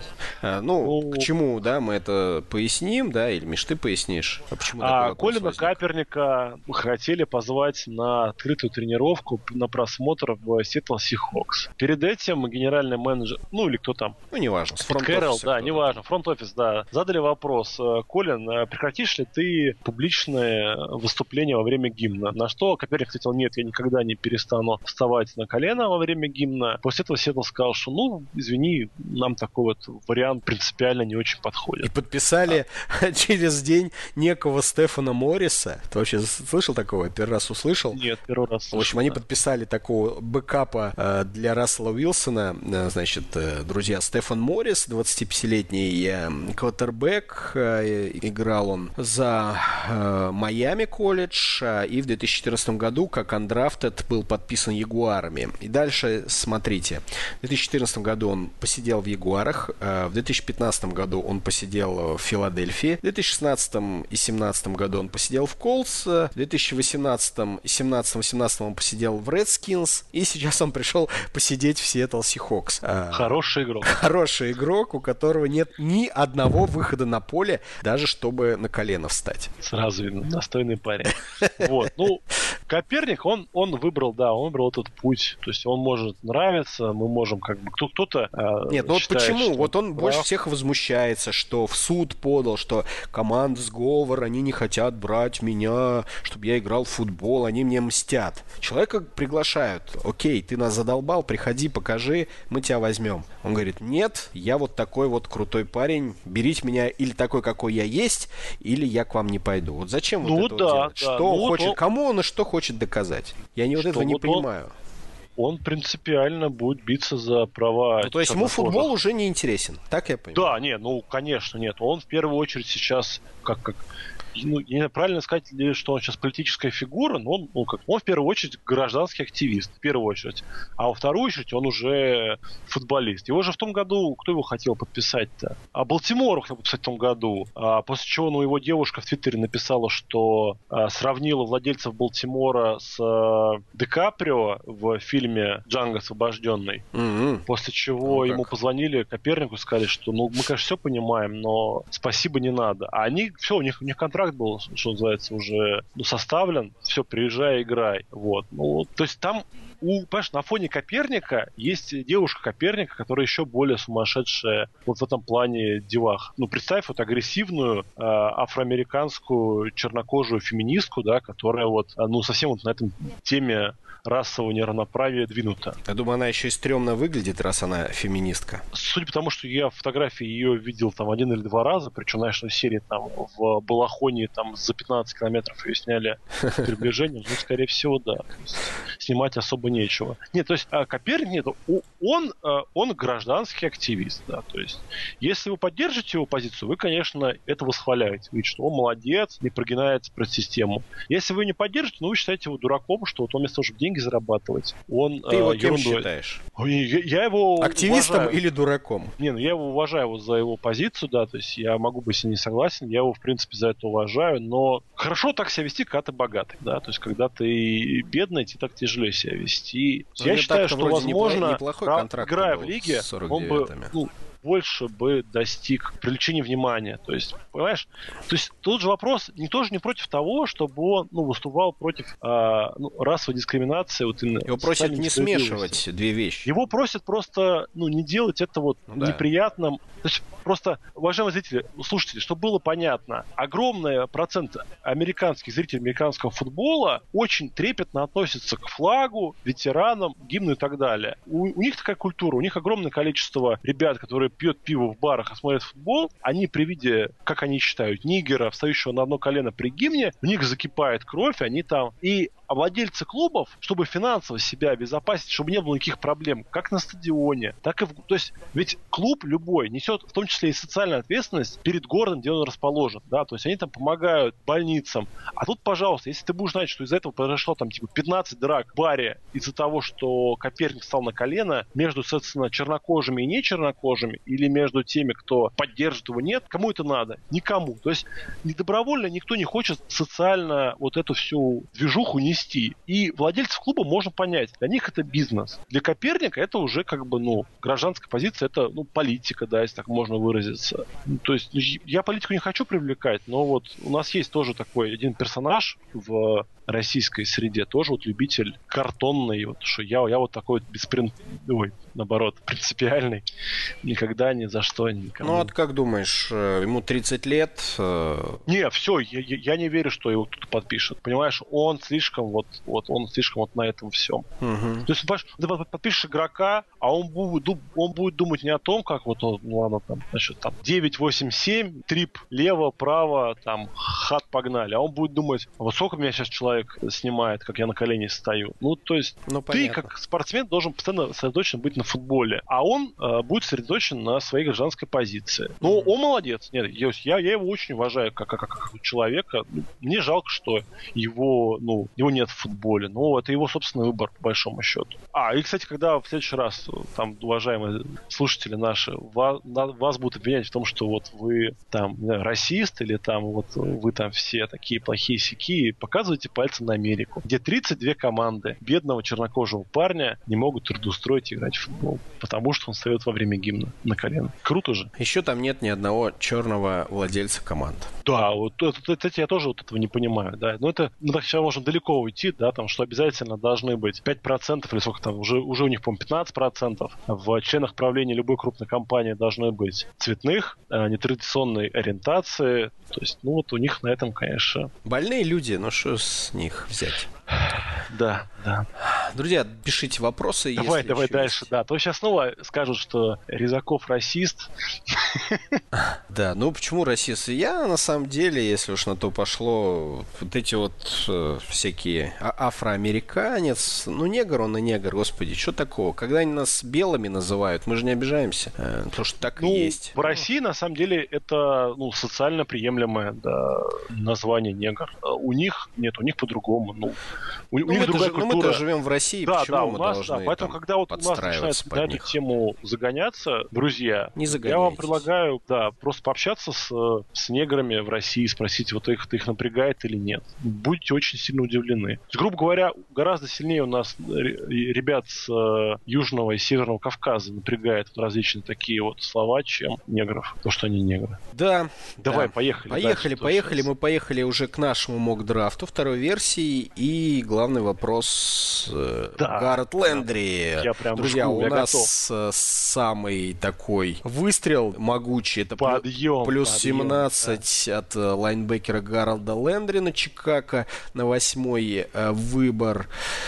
Вот, собственно, Михаил выбор, да. Резаков этот выбор сделал. Мы его всячески отговаривали, говорили, что... Два дня, друзья, два дня я уговаривал Виталия, Иванова и Колю Зарубина и Андрея Жаркова. Мы уговаривали Михаила оставить прекрасного гарда Квентона Нельсона, лучшего линейного драфта, который так нужен этой команде. А Михаил сказал нет. И сейчас он расскажет, почему. Да, э, во-первых, ну давайте я начну с дилеммы, что в Чикаго сейчас есть две позиции, нуждающиеся в усилении. Это пасрашер и это центр онлайн. Как раз как бы, ну, условный Гаррет Лендри и Квентон Нельсон, да, назовем их так. Вот. И теперь вот ну, вопрос, который я за вас отвечу. Как вы думаете, кого проще найти вверху второго раунда? Квалифицированного пасрашера или квалифицированного гарда? Мне кажется, ответ очевиден, что гарда квалифицированного найти в начале второго раунда гораздо проще, чем найти пасрашера. Соответственно, стоимость любого пасрашера по умолчанию, да, она выше, чем стоимость гарда. Но тут другая дилемма, да. Нельсон считается самым надежным пиком вообще всего драфта. Да. То есть там будущий All Pro его называют там чуть ли не один талант на поколение, а Лендри это не такого уровня игрок, так скажем, да, то есть именно этот вопрос, ну, скорее всего, будет решать, я надеюсь, через две недели Райан Пейс, кого ему выбрать. Почему именно Гаррет Лендри? Да, я и хотел сказать, допустим, ты прав с версией, да? Да, да, да. Почему Но почему именно... вот не Эдмундс, например, не Рокван Смит, да, я вот, не знаю. Да, почему? И я исходил из того, что Брэдли Чабб уже ушел, да, я не верю, что да. Брэдли Чабб придет на восьмой да. пик. Соответственно, мы должны выбрать лучшего pass-rusher а из оставшихся. Девенпорт, Почему не... например. Э, да, да, Девенпорт и так далее. Почему не Эдмундс? Эдмундс это прежде всего не pass-rusher, а это off-ball linebacker. То есть это тот парень, который играет, ну, позади а, D-line а, хорошо двигается, здорово, но он не pass-rusher. Pass-rush это совсем другая настроенность игрока на розыгрыш. То есть pass-rusher, он каждый снэп проводит в битве против текла, либо гарда. То есть у него каждый снэп это индивидуальная борьба. И у хорошего пас-рашера на всю игру, как вот у шахматиста, расписана его тактика. То есть он может всю игру беречь какое-то одно особое движение или один хитрый маневр и так далее. Он может специально катить под более э, слабее, чем он есть, или под более медленно. Это вот очень такая интересная борьба, которую ну, мы, к сожалению, слабо видим, потому что все очень быстро происходит. Но она есть. Я считаю, что Гаррет Лендри это вообще лучший пасрашер этого драфта. То есть он даже лучше, чем Брэдли Чап. Объясню почему. Весь 17, 16 год Лендри был ну, одним из э, там, топ-трех самых крутых э, пас-рашеров нации в NCAA. И все ожидали, что он пойдет на драфт, будет выбран в начале первого раунда, но он неожиданно, да, остался в Бостон колледже, э, решил он получить образование, то есть он сеньор, он выпускник. Я читал информацию, что там то ли он маме когда-то обещал, то ли папе, ну какая-то какая семейная история серии, что ты будешь первым э, чернокожим братом нашей семьи, который получит высшее образование. Поэтому Гард Эндри остался, и в начале сезона 2017 года он получил э, травму задней поверхности бедра, которая, как считается, да, то есть в эту теорию верят поклонники таланта Гарда Лендри, весь год ему смешало нормально играть. Но а, до этого, да, вот в 2016 году, чтобы было понятно, он а, показал результат в 16 плейнов секов. Это был лучший результат в элитном дивизионе NCAA, да, плюс у него было 22 захвата с потерей ярда, плюс был 51 текл. То есть он был абсолютно лучшим монстром, он был игроком, которого сравнивали с Воном Миллером. А, вот, то есть он показал цифры, которые показывал Вон Миллер, когда шел на драфт. При этом, если сравнивать размеры Лендри и Миллера, они полностью идентичны. Они оба ростом 6 футов 3 дюйма, они оба весят 250 фунтов, они оба в первую очередь пасрашеры, а не, как это сказать, не defensive энды в схеме 4-3, да, они не занимаются такой ерундой, как прикрытие. Они выходят ради одного. Они выходят, чтобы укладывать квотербека соперника на газон. И это самое главное. В этом Лендри хорош. То есть кто-то говорит, что у него плохая игра против выноса и так далее. Вот э, ну, Виталий Виталий, наверное, подтвердит, да, ему, мне кажется, по барабану, какая игра против Иннеса у Вона Миллера до тех пор, пока он делает там по 12 секов в сезон. Слушай, я как раз в шоке, когда Вона Миллера отправляют в прикрытие или оставляют вот, в середине вообще, против раненбека да, играть. То есть Такая э, ерунда. просто человека купили, заплатили невероятно деньги за то, что он умеет делать лучше всего. Атаковать квотербека, а использует вообще не по назначению. Вот, поэтому у э, Гарда Лендри вот год назад, да, 2016 год, феноменальный, о, был рейтинг по оценкам Pro Football Focus 89. У Чаба, который в этом году считается лучшим, в этом году рейтинг 89,4. То есть, ну, по сути, одинаковые цифры. Но при этом Лендри а, отыграл все 4 года, то есть у него опыт, да, очень хороший. Вот. Поэтому, потом у его мы видели на протяжении, ну, более длинного срока а, его игру. То есть а, можем мы быть уверены, что это не человек, который показал один суперсезон, выстрелил и выходит на драфт. Угу. Нет, мы видим, что он каждый год, не считая вот этого года, да, он прогрессировал. В этом году, да, у него была, наверное, травма, возможно. Да, то есть, опять же, то есть кто-то верит в эту травму, кто-то не верит. Он вот. пропускал, него... пропускал, что ли, матч? Нет, нет, он именно, он как терпел, но играл. А, вот То есть он не травмат, да? У него серьезных нет, повреждений нет, не было? У него не было серьезных повреждений, он играл, то есть он все четыре года отыграл потихоньку, полегоньку, то есть у него рос уровень, вот. И у него, вот у него как раз есть этот менталитет пасрашера, то есть он умеет работать руками, у него хороший бенд, да, он не Вон Миллер. У него нет э, бенда Вона Миллера. Кто вдруг, если нас слушают новички в футболе. Бенд это когда во время пас-раша игрок атакующий, да, то есть, ну, защитник, который атакует квотербека, очень низко пригибается к газону, за счет этого его огромный текл не может поймать, зафиксировать, оттолкнуть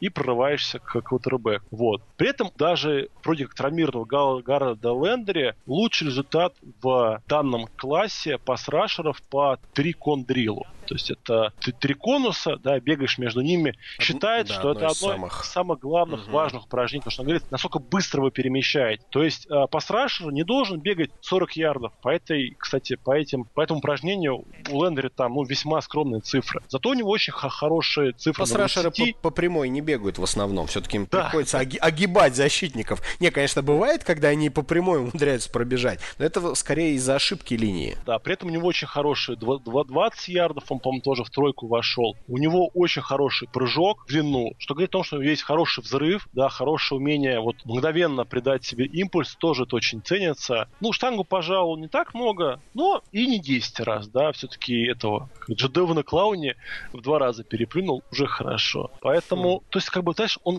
он самый готовый, да, то есть вот он, он самый квалифицированный. Хорошо, из-за чего тогда он так низко уходит? Ты, ты же не один такой умный. Вот, например, пишут, э, да, вот пишет Павел, э, вот он, он считает, что Чикаго идет Ракуан Смит. Ракуан Смит, он э, центральный лайнбекер, он не пас-рашер. Я считаю, что э, самыми ценными позициями на драфте всегда является квотербек и являются люди, которые непосредственно влияют на квотербека. То есть это теклы и это пас-рашеры. Но он вот такой это... вроде универсал, вроде как и Трио. захватывать может, и у него и секи есть там 6,5 за последний Нет, год. За последний год, да, да. Было похуже, вот, поэтому вот в 2016 году он был вообще не остановим. То есть если бы в 2016 году он ходил на драфт, ну там никто бы не, не сомневался, да, что вот почему вы его ставите на восьмой пик. В 2017 он похуже. И понимаешь, у него нет, э, вот у него не, нету, не, нету в этом году игры, как была в том году у Соломона Томаса э, э, в боуле. Помнишь, когда Соломон Томас одной игрой заставил всех о, о себе говорить? И в итоге вышел треть, третьим на драфт. Где в этом году был Соломон Томас? Ну, где-то он, конечно, был. В 49 Но мы этого не знаем. Да, восторгов мы не видели. У него была вот эта мега-игра. У Лендри в этом году не было этой мега-игры. И он как бы ушел в тень. Но при этом я считаю, что игрок, он, то есть он размера полноценного элитного размера размера. Вот, э, у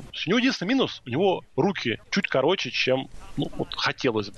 Да, поэтому, возможно, он может идти чуть ниже. Вот. То есть, ну вот, если брать пасрашера, я считаю, надо брать готового пасрашера. Эдмундс это такая, это, знаешь, это, возможно, он станет супер, а возможно, не станет. Сколько мы видели таких вот э, игроков, которые были великолепными атлетами, но никакими футболистами. Ну да. Вот. Смит, да, Смит шикарный игрок, но он центральный лайнбекер. Я тебе прям быстро приведу пример. Джон Росс, рекордсмен забега на 40 ярдов. Ну, это вообще весь прошлый драфт-класс ресиверов можно, знаешь, как бы. А если вот, э, вот Девенпорт, да, еще как бы вот сравнивают их. Ну, вот Девенпорт, его тоже, вот его ведь звезда, по большому счету, она взошла на скаутском комбайне. То есть там вот о нем все заговорили, там он там показал результат. Но у него вот тоже, в принципе, Девенпорт хороший игрок. Но играл он в похуже конференции. То есть, соответственно, против более слабых соперников. Да, но он там набрал там 9 секов в, в этом году. Но он просто был настолько крут. То есть он играл в э, конференции, она не входит в Power 5. То есть она не входит там, ну, в... То есть он играл не против сильных команд. И, соответственно, как ты можешь оценить его игру, если он, ну, там, регулярно накрячивал каких-то будущих продавцов страховок? Хотя тоже игрок интересный, он очень, ну, физически огромный фрик, да, у него только там 6,7, по-моему, рост. Ну, какой-то просто машина для убийства. Все смотрят на цифры, да, в том числе и на габариты, и на статистику, Конечно, понимаешь, да. все равно это смотрят. От этого не, никак, ну, не уйдешь ты. Просто он более сырой. Мне поэтому, вот, ну, мне ближе. Тренированный, квалифицированный. И тем более он каждый год показывал отличную статистику, поэтому... Так что вот, э, друзья, вот Михаил считает, что нужен все-таки пас-рашер Чикаго, а вовсе не защитник для квотербека. Ну, я просто считаю, что вот шанс найти хорошего гарда, он будет там. Уинн у нас где уходит? В первом? Э, ну... А, да, он в 29-м уходит. Вот, да, он упал у нас на 9 позиций. Ну, ну там будут еще гарды. А, и а Эрнандес мы тоже в первый, да. Эрнандес высоко ушел. Ну, там ну, будет мы... этот, я забыл, кто у нас там грудную клетку на, маленько себе Во, надорвал. Прайс, Прайс. Прайс. Он вообще выпал да, из первого вот, раунда. Вот, вот, отличный вариант. Просто мы, когда же делали мок, мы же также думали, ну, то есть на, на, наша позиция она так, остается такая же для всех команд, да. Это значит, что мы, мы, мы только для Чикаго выбирали игроков, влияющих на квотербека, да. Мы для всех команд так вот в первую очередь рассуждали, что смотрим на онлайн, да, смотрим на дедлайн, смотрим на пасраж, смотрим на квотербека. И а, нам кажется, что гораздо более правильным высоко брать игрока, который ну, будет помогать твоей команде. То есть мы поэтому брали тех игроков, которые, ну, не, я думаю, ни один болельщик не любит, чтобы его команда брала из онлайна кого-то, да? Ну это, блин, ну что это? Что это? это? Ну, это, это просто потому, клево. что не секси, не хайпово. Да, вот, да, вот это. это не клево, да, да, да, вот. Но а мы как бы, мы как зануды, ну, брали кучу не секси игроков. Захотел взять секси игрока. В этот раз, да. Ну, ну почему? Ну, это же мог этот ведь тоже ведь удовольствие. Я, я, прав, я правда считаю, то есть если вот Чага выберет Лендри, я буду очень рад. А если не выберет Лендри, будешь плакать? А, ну, если я условно говорю, выберет э, Рокуана Смита. Нет, тоже буду рад. Я, я, знаешь, как, как, кого я буду очень расстроен? Если вот выберет этого Эдмонсона, вот это вообще, я, я буду очень расстроен. Вот Трумейн Эдмонс, вот прям вот вообще, я буду рвать и метать. Потому что у парня главное достижение, ему 19 лет, и он физический фрик. Зашибись. Да. Тему, да. Да. Ну вот, я думаю, на самом деле любой э, болельщик э, своей команды с удовольствием обоснует э, практически, наверное, любого игрока, которому тоже нравится. Потому что, ну, потому что это болельщик команды. Нет, я согласен с тем, что действительно и пасраж, и линия это те позиции, которые неплохо было бы Чикаго усилить хорошими игроками, там в первом, втором, третьем раунде. Тут именно вопрос с, с тем, что для фронт-офиса представляет наибольшую ценность. Они-то, может быть, все-таки побольше нас э, понимают состояние да, игроков, состояние тех же линейных. Э. Ну да, да, да. То да. есть тут они будут много факторов, ну, по крайней мере, в теории, да, они должны оценивать много факторов, у них огромные скаутские службы, которые будут плюсы, минусы игроков показывать, тренеры будут говорить эм, о том, кого, как они видят существующих футболистов, в каком разрезе, может быть, э, вчера он был стартером, а сегодня считаю, что он э, на роль бэкапа-то еле-еле достоин. Так что посмотрим, посмотрим, удастся ли нам уговорить Мишу сменить пик. Не, я, кстати, я, я с радостью в третьем моке возьму третьего игрока в Чикаго. Совсем могу неожиданно взять. Ну, то есть, я, то есть, мне интереснее как раз пробовать разные варианты. Угу. Ну вот Александр пишет, Маршала Янду взяли, например, в третьем раунде.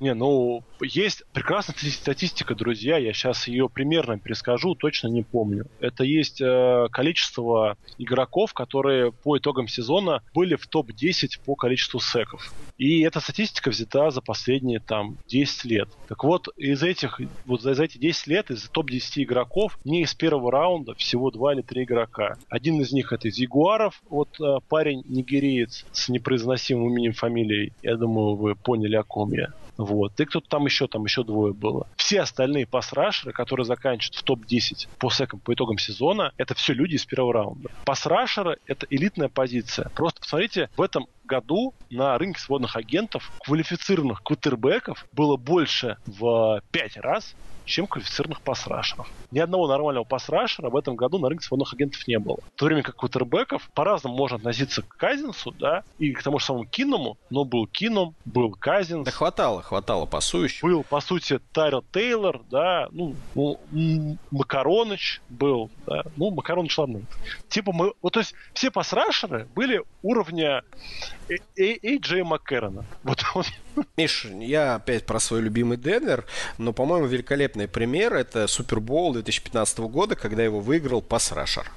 Да, да. То есть... Или можно посмотреть на чемпионов этого года, на Филадельфию.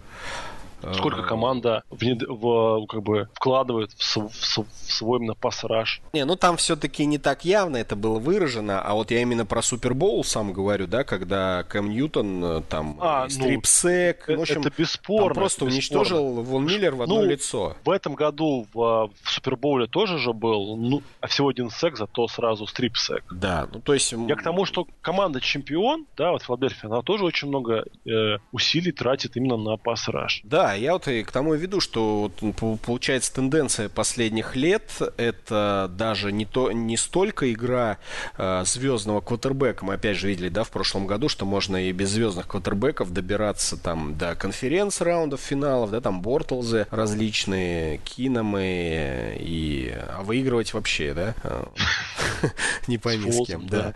Вот, то есть э, не обязательно уже, уже, да, сейчас вот сложившейся конъюнктуре лиги иметь звездного там Тома Брэди каждой команде для того, чтобы выиграть Супербоул. Нет, и мы это видим своими глазами. Но вот сейчас, э, последние годы, идет смещение именно тренда в то, что пасраж является тем эффективным э, действием на поле, которое позволяет твоей команде выигрывать матчи. То есть ну, он, да. да, ведь он не считается скилл игроком пасрашер, правильно? У нас все-таки раненбэк, я так понимаю, скилл игрок там. Ну, то есть те, кто набирает тачдауны, да, по большому счету.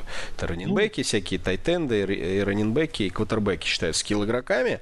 Ну, вот, мне кажется, пора туда пасрашер относить, тем более, что посчитать эффективность пасрашера достаточно легко. Да, и это еще мы можем, в принципе, от этого перекинуть мостик о том, как круто иметь э, э, пасрашера, но который атакует через центр то есть Аарон Дональд, Джена Эткинс, да, из Cincinnati Bengals. Вот эти два парня, которые, ну, потому что, как правильно сказал Аарон Дональд, кратчайший путь до вашего квотербека лежит через центр. Вот. Ну, кстати, про это говорил и Квинтон Нельсон, да, когда он сказал, я тот парень, который будет останавливать Аарона Дональда и Дж Джена Эткинсона для вас. Поэтому берите меня высоко и не морочите себе голову и о том, что... говорит. Да, гард это не секси-позиция.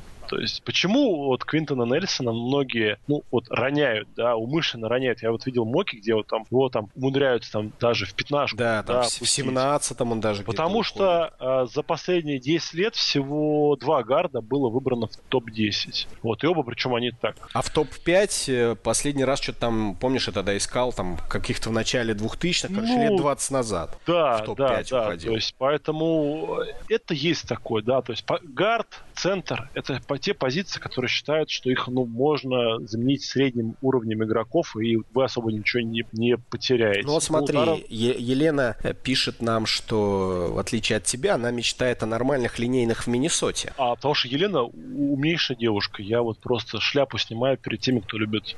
Я тоже очень люблю онлайн. И, вот, и ну, мы, просто... Елена, заметь, выдали Миннесоте прекрасного э, текла, и это Орландо Браун. Вот, кстати, да.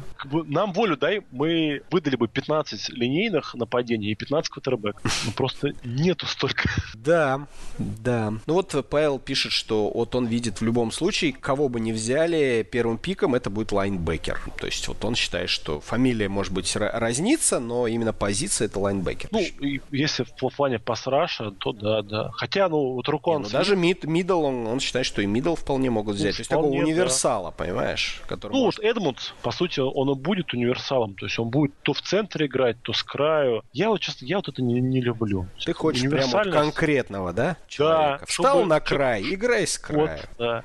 Хочу Вона Миллера. Хочу Вона Миллера. Ну погоди, года 3-4 мы его отпустим и возьмешь тогда.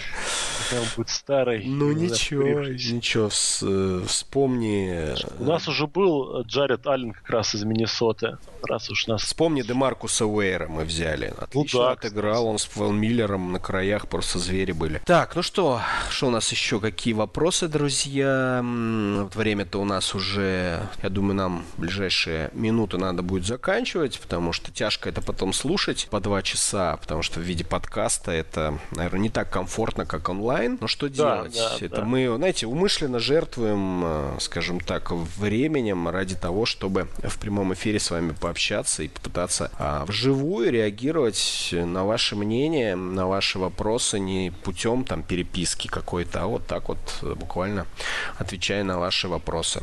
Прямой эфир это всегда круче, чем запись. Ну тут тут пошли варианты, что и Хаббарда люди хотели бы взять, ну, патриотов. Патриоты хотят тоже пасраж, я так понимаю.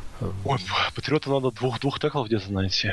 В, ну, у нас патриотов, патриотов лайнбекер, и у нас патриотов корнербэк. У нас ну, защиту мы, два человека тоже, мы взяли. Да. Ну, когда у тебя есть Том Брэди, то ты можешь, в принципе, людей с улицы подписывать, они будут неплохо играть. Ну что, какие? У нас, слушай, ну у нас наши вопросы, которые мы с тобой тобой планировали обсудить сегодня в эфире, обсудили. Тут, правда, вот просит вернуться к Лендри. Заслуживал ли Лендри такой контракт, э, который Кливленд ему дал? Нет.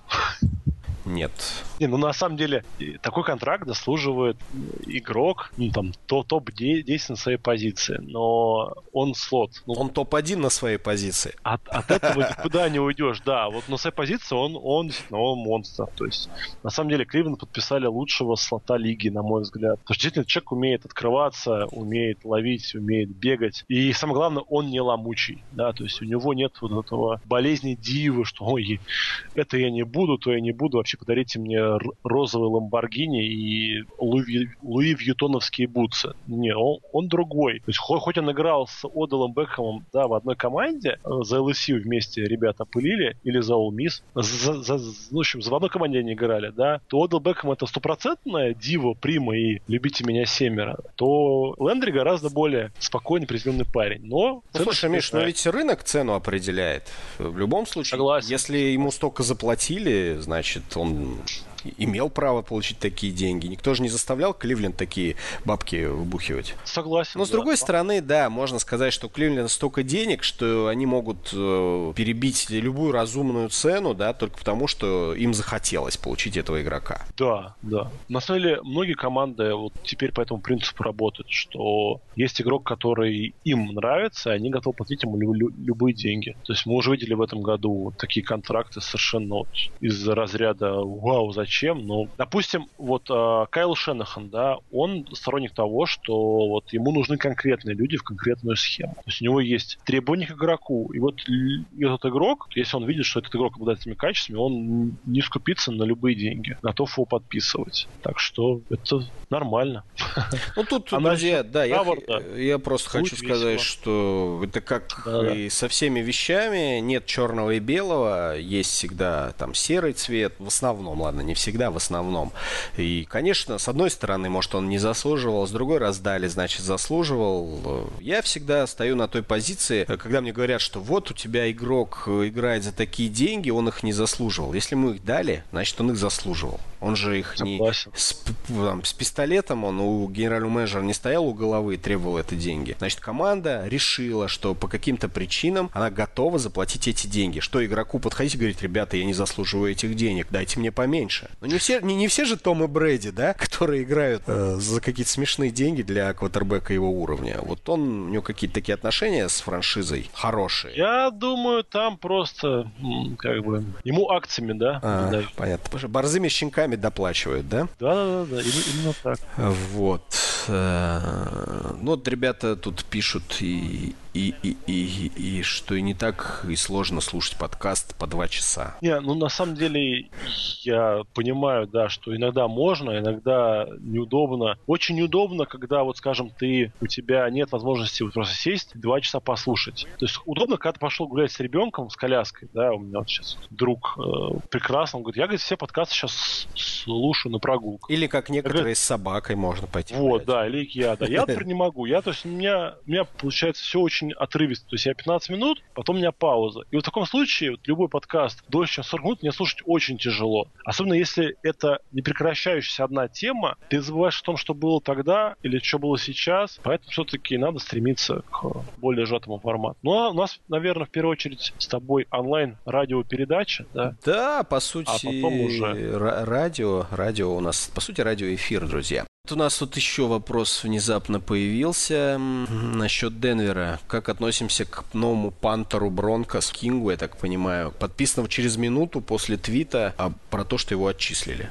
Что я хорошо подпи- э, отношусь к новому пантеру. Он один из лучших пантеров последние годы, там стабильно входит в топ-3 а, практически по всем показателям. А на Майл Хай, я думаю, у него мячик полетит еще дальше, еще лучше. Ну и кроме того, это человек, который у вас даже стадион Хай называется. Так. А он сейчас никак не называется. Они, они сейчас э, спонсоры, которые Sport Authority, вот этот вот комп- компания разорилась же. А. И прошлый год, на, несмотря на то, что разорилась, суд обязал, так как заплатила, знаешь, какая история была, что заплатила она за спонсорство, да, и разорилась. И Денвер хотел снять название, а суд сказал, нет, она же вам заплатила. А мы говорим, ну ее же уже больше нет. Говорит, ну ничего не знаем. она вам заплатила. Пусть висит ее название. Да, да. Пусть висит. Ну и вот, называлась Sport Authority Authority Field at Mile High. А сейчас нет названия, все просто называют Mile High. Ну и привычно, на самом деле, когда не было вот этих спонсоров, поле всегда называлось Mile High Stadium. Вот, Ух, поэтому... ты, ты же знаешь, да, что High означает на самом деле? Нет, я только знаю про высоту. А, ну, Get High означает, ну, то есть э, поймать высоту, да, означает ага. накуриться. А, ну, что ж, у нас можно покурить. То есть поэтому я, я, я поэтому и спросил, точно? Да, собственно, только поэтому к нам Пантер и пошел, понимаешь? Э, но на самом деле, кроме того, что он один из лучших игроков э, на своей позиции, учитывая тот провал по спецкомандам, если ты помнишь, который у Денвера творился и в прошлом, и в позапрошлом году, когда спецкоманды играли в основном за соперника, а не за Денвер. Все плохо, да. Там был просто полный трэш и угар. Когда у нас э, ки, там, не помню, Пант или Кик Ретернер э, в четыре раза зафамблил мяч за сезон, представляешь? Его все равно ставили в старт, каждый раз говорили, он э, выучил эту ошибку, он больше ее не повторит. И четыре раза фамблил человек. Вот, э, собственно, я вижу только плюсы, ну и, как всегда, моментик э, ревенджа, когда о нем стали очень негативно отзываться бывшие партнеры из Окленда. Собственно, теперь Кинг захочет Окленду отомстить, а дважды в год мы с ними встречаемся. Это всегда хорошо иметь такого игрока. Как там, чип on your shoulder, да? Да, да, не, он классный. Меня больше удивило высказывание Кордела Паттерсона, да, который бывший однокомандник по Окленду, перешел он в Патриоты и там начал выступать из серии, что не хочу не сказать ничего плохого про Маркета Кинга, но у него есть вот это вот дива, это я сейчас причем прямую цитату да, я читал, читал. Паттерсона. Ну, как-то это все очень... Во-первых, это очень все по-биличековски, да, выглядит, что попытка перед новым тренером показать, что я яда вот не такой, хотя наоборот, ну, многие знают, что Паттерсона там и в Миннесоте частенько вот, то есть он так, так хотел себя позиционировал. Вот. Но при этом мне очень понравилось, что Паттерсон наконец-то признал, что он игрок спецкоманд. То есть он сказал, что вот если идут разговоры о том, что вообще уберут начальный удар, да, а такие разговоры очень ведутся, и первый шаг, кто не знает, дело сейчас NCAA, теперь э, можно сигнал свободной ловли показывать в пределах 25 ярдов при начальном ударе, и это будет автоматически считаться тачбеком. То есть команда будет решать 25 ярдов. То есть сейчас, по сути, у нас что есть? Что очень... Любая команда сейчас может, в принципе, от э, киков ретернера отказаться, да, просто да, любого человека, который умеет ловить мячик, поставить, и он будет себе сигнал свободной ловли кидать. Бегать уже и, не надо, да? Да, уже бегать не надо. И сейчас идут активные разговоры, что и, и НФЛ смотрит в эту сторону. Не, ну в этом году этого точно не будет, по-моему, даже ну, не, не собираются обсуждать владельцев. Не-не-не, в этом году нет, да, да. Ну, посмотрим. Они сейчас посмотрят, как в NCAA, что изменится, уменьшится ли количество травм, ведь у нас радеют все за сокращение количества травм и сотрясений. Эм, может быть, я чуть-чуть позже еще вернусь к этому моменту. Вот, так что посмотрим, посмотрим. Изменения, они будут, безусловно, потому что у нас, к счастью, к счастью, не, не закостенела игра, и в которой правила достаточно регулярно меняются в одну или в другую сторону. А вот спрашивает Павел, будем ли озвучивать драфт? Э, да, и первый, и второй день. У нас планы именно такие, два дня. Это сколько у нас получается? Три, три раунда, да, Миш?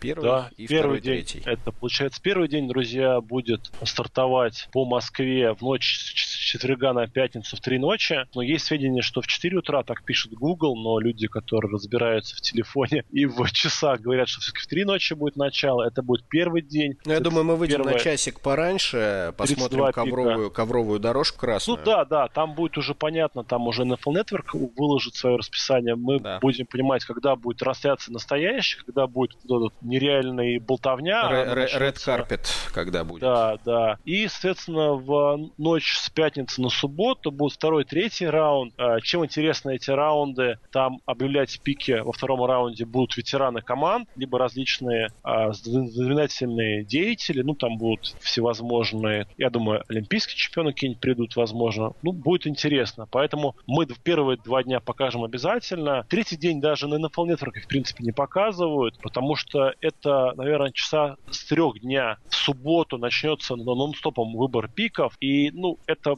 это физически невозможно комментировать. Слушай, ну там проспект, можно... проспекты засыпают на диванах, понимаешь? Ну там, там, там все засыпают, да.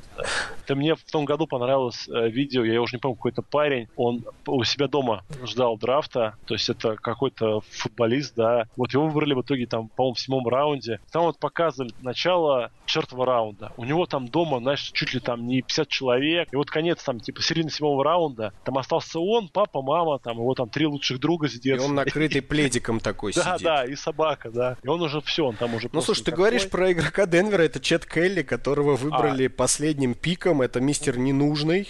Э, вот это наш квотербек. Э, вот его действительно выбрали последним пиком, и он действительно спал в этот момент. Вот, нормально. Да, мы не хотим, чтобы вы зас... Я его не виню. заснули, друзья. Поэтому да, обойдемся двумя первыми днями. И там уже будет видно, кто будет комментировать, кто будет точно мы будем, поэтому не переживайте. Все будет здорово. А, ну, наверное, последний вопрос, друзья. Все-таки вариант э, подъема э, патриотов интересуется. Возможен ли вариант подъема патриотов за квотербеком и насколько он им нужен э, вот именно в этом году? Ну, Ты любишь по этому поводу рассуждать? Давай пару мыслей. Я люблю, да. Я, Не я особо верю. только по древу распространяйся. Я скажу так, друзья, что это возможно в том случае, если Билл Билличек верит, что есть на этом драфте квотербек, который будет хорошим сменщиком Тома Брэди после завершения карьеры Тома Брэди. Ну не рано ли? Том Брэди обещал до 40 пока, там, 5 играть. Пока, пока, пока воспитают, пока научат. А там у него уже новичковый громко. контракт закончится, и он как Гаропполо уйдет в Сан-Франциско 49ers. А, они поэтому не будут выпускать на поле. Я верю, что это возможно. То есть я не верю, что это случится, да, то есть я вот, ну если мне скажут, ставь деньги, будет trade up или не будет, я скажу, что нет, trade up а не будет, но я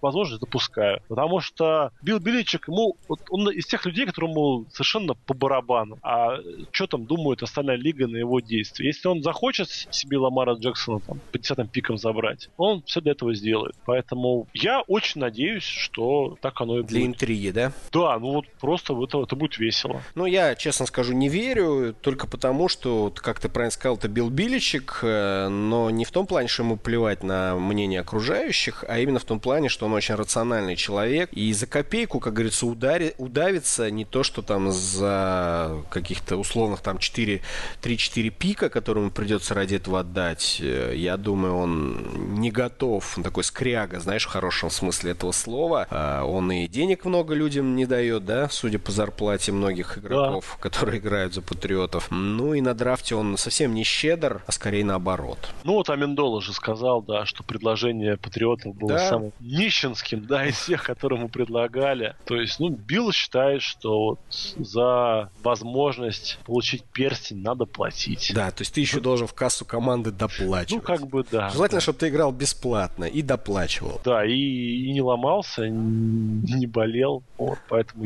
просто это было бы очень классно. У нас в этом году одно из самых горячих межсезоний в истории вообще американского футбола.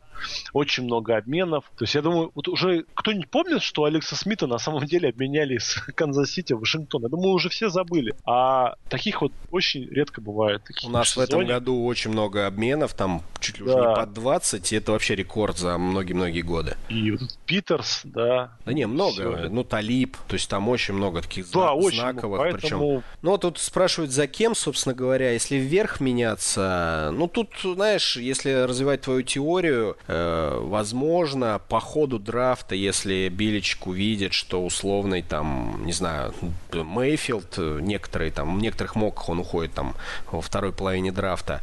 Э, если условный Мейфилд, который нравится Биличику, падает и падает достаточно низко, выпадает там из топ-10, э, то может быть тогда он попытается за, подняться с этим квотербеком. Но это не очень реалистично, я думаю. И как я считаю, ему значительно проще взять, вот мы тогда с тобой смотрели, где он брал э, и Брисета, где он брал Горопола, да, второй, третий раунд. Второй, третий раунд. Да, то есть также он может, э, уже опыт есть, причем положительный и с одним и с другим игроком. Взять во втором, третьем раунде квотербека и не рисковать ничем. Вполне себе тоже реалистичный, я думаю, вариант. Да, да, да, то есть это... Но тут пишут, что скорее вниз они будут меняться, а не вверх. Ну, как раз в это я не верю. Да, зачем? Потому что меняться? зачем, да. У них и так Хорош... невысокие пики, куда им вниз-то меняться? Хороший хороших игроков, их не так много, друзья. Это, то есть, смысл падать вниз, чтобы взять плохого игрока. Смысл подниматься наверх, чтобы взять хорошего, да. То есть, а если у тебя в команде совсем все плохо, ну тогда да, тогда можно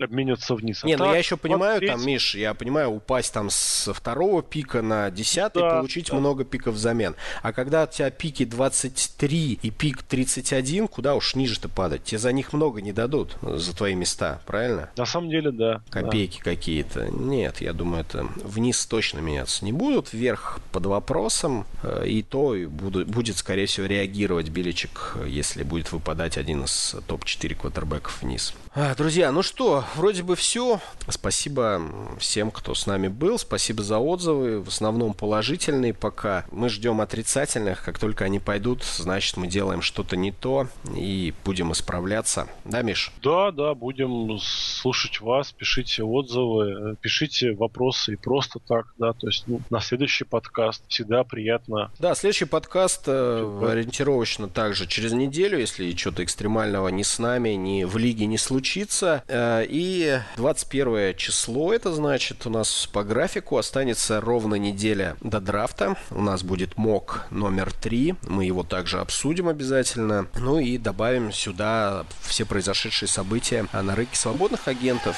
Э, возможно, что-то интересное появится. Ну, плюс ваши вопросы, безусловно, в этом и суть онлайн-подкаста.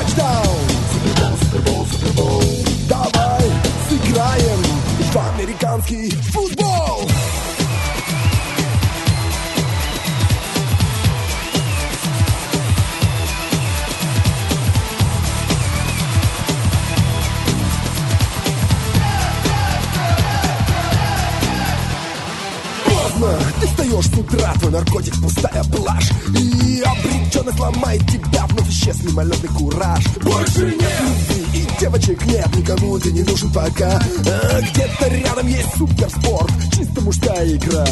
Удар, тачдаун. Супербол, супербол, супербол. Удар, тачдаун.